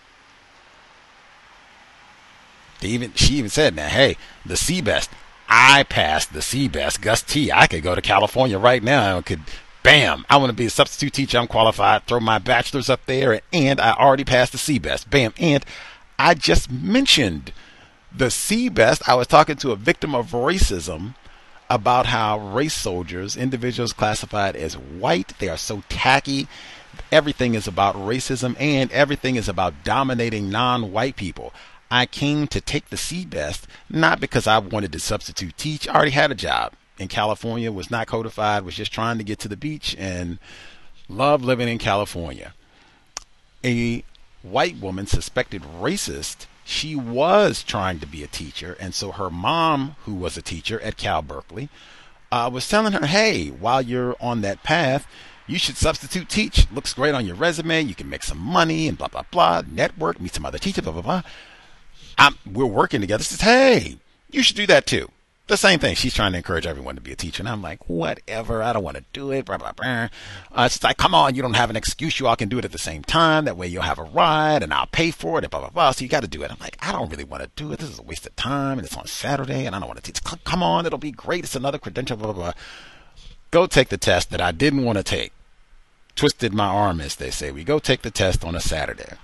Finish the exam. Takes like, I don't know, some months. They probably just look online now. At the time, they mailed the results back. So we go take the test. It takes some months. They mail the uh, scores back. We get the results. Just because it's been some time, just for sake of argument, we'll say she got a like 740 I got a 790 on this test. As you heard from Z, this is not like calculus. It's just up to like pre-algebra, you know, middle schoolish, I'd say, somewhere in that area. Not that big a deal. Uh, beat her by like 50 points. We're just saying for the sake of argument. Man, she took it so serious. Like, to what? You beat my score? I can't believe this is a total disgrace. And all the rest of us, like, I did not care at all. Like, I, didn't, I didn't even want to take the test. So she grouses and gripes and, oh my gosh, I can't believe you passed. We go to a party later on. I'm having a glass of wine. I'm not on this test at all. I don't have like my score taped to my shirt or whatever, running around and bragging like I'm the smartest coon in the world. Like, none of that. We're at a party. Like, another glass of wine, please. Let's do it. We're in California, wine country. This white woman suspected racial, and I was confused at the time even at the party. So this is hours later. We're done. We looked at the test scores hours ago, moved on. Now she's at the party. Can you believe this Gus was we at the exam and he sat there and took five hours to take this test and tried to get a perfect score and I just ran through and completed it and he ends up beating me by 50. What are you doing? That's what I'm thinking in my mind. Like I can't make sense of this. Like what is going on? Like do you need some more wine? Like are there is it that important to you? Like, what is going on? Getting better understanding of white supremacy, racism. I got it. That's one where I wouldn't even share scores with a white person. I think Emmy said that as a part of her code. If you're a professional student, grad school, college, high school, anything really, I wouldn't even share my score with a white person. Like, oh, it was tough. I didn't, you know, didn't do as well as I wanted, you know and leave it at that. I think Emmy, she said she had just really vague scores like, oh, yeah, I can't even share my test score. Like, I'm ashamed to do so. She said, I could have gotten a 100 on the test. In fact, got 105, got the extra credit and everything. I'm going to have the exact same response. So we never even get to that point where you have an opportunity to, oh my gosh, this uppity Negro, and who does they think it? I think that was said already on the broadcast. You become a target. It's not, oh wow, Maybe we thought wrong about the Negro all these years and saying that they were so dumb and ignorant and unintelligent and little Ruby Bridges can't go to school with our children here in Louisiana. Maybe we should reconsider. That's not what this is about at all. It is we better watch that Negro. We're not supposed to have intelligent, competent Negras of any type. Better keep an eye on this one. Could be a problem. We didn't hear anything from Z's mom about they hire lots of intelligent, informed black people. It was white women specifically who run the school. And a teaspoon of black males as substitutes. Same thing we heard. They probably got sabotaged, just like a young academic who's on the opposite side of the country. I, we talk to some of them and hear their stories, like, how did you end up here substituting? Were you trying to be a full time teacher? Have you been sabotaged in that effort? I would wager a substantial sum we would hear some similar stories of abuse.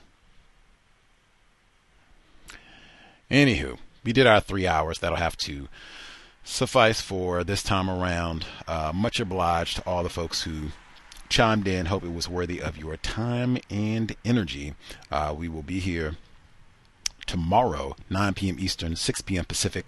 Compensatory call in. Uh, the Michigan shooting, among other things. There were uh, quite a few. The Ghislaine Maxwell. Lots of important things that took place over the last seven days, but we'll catch up uh, tomorrow. And then White Rage on Monday. Looking forward to that.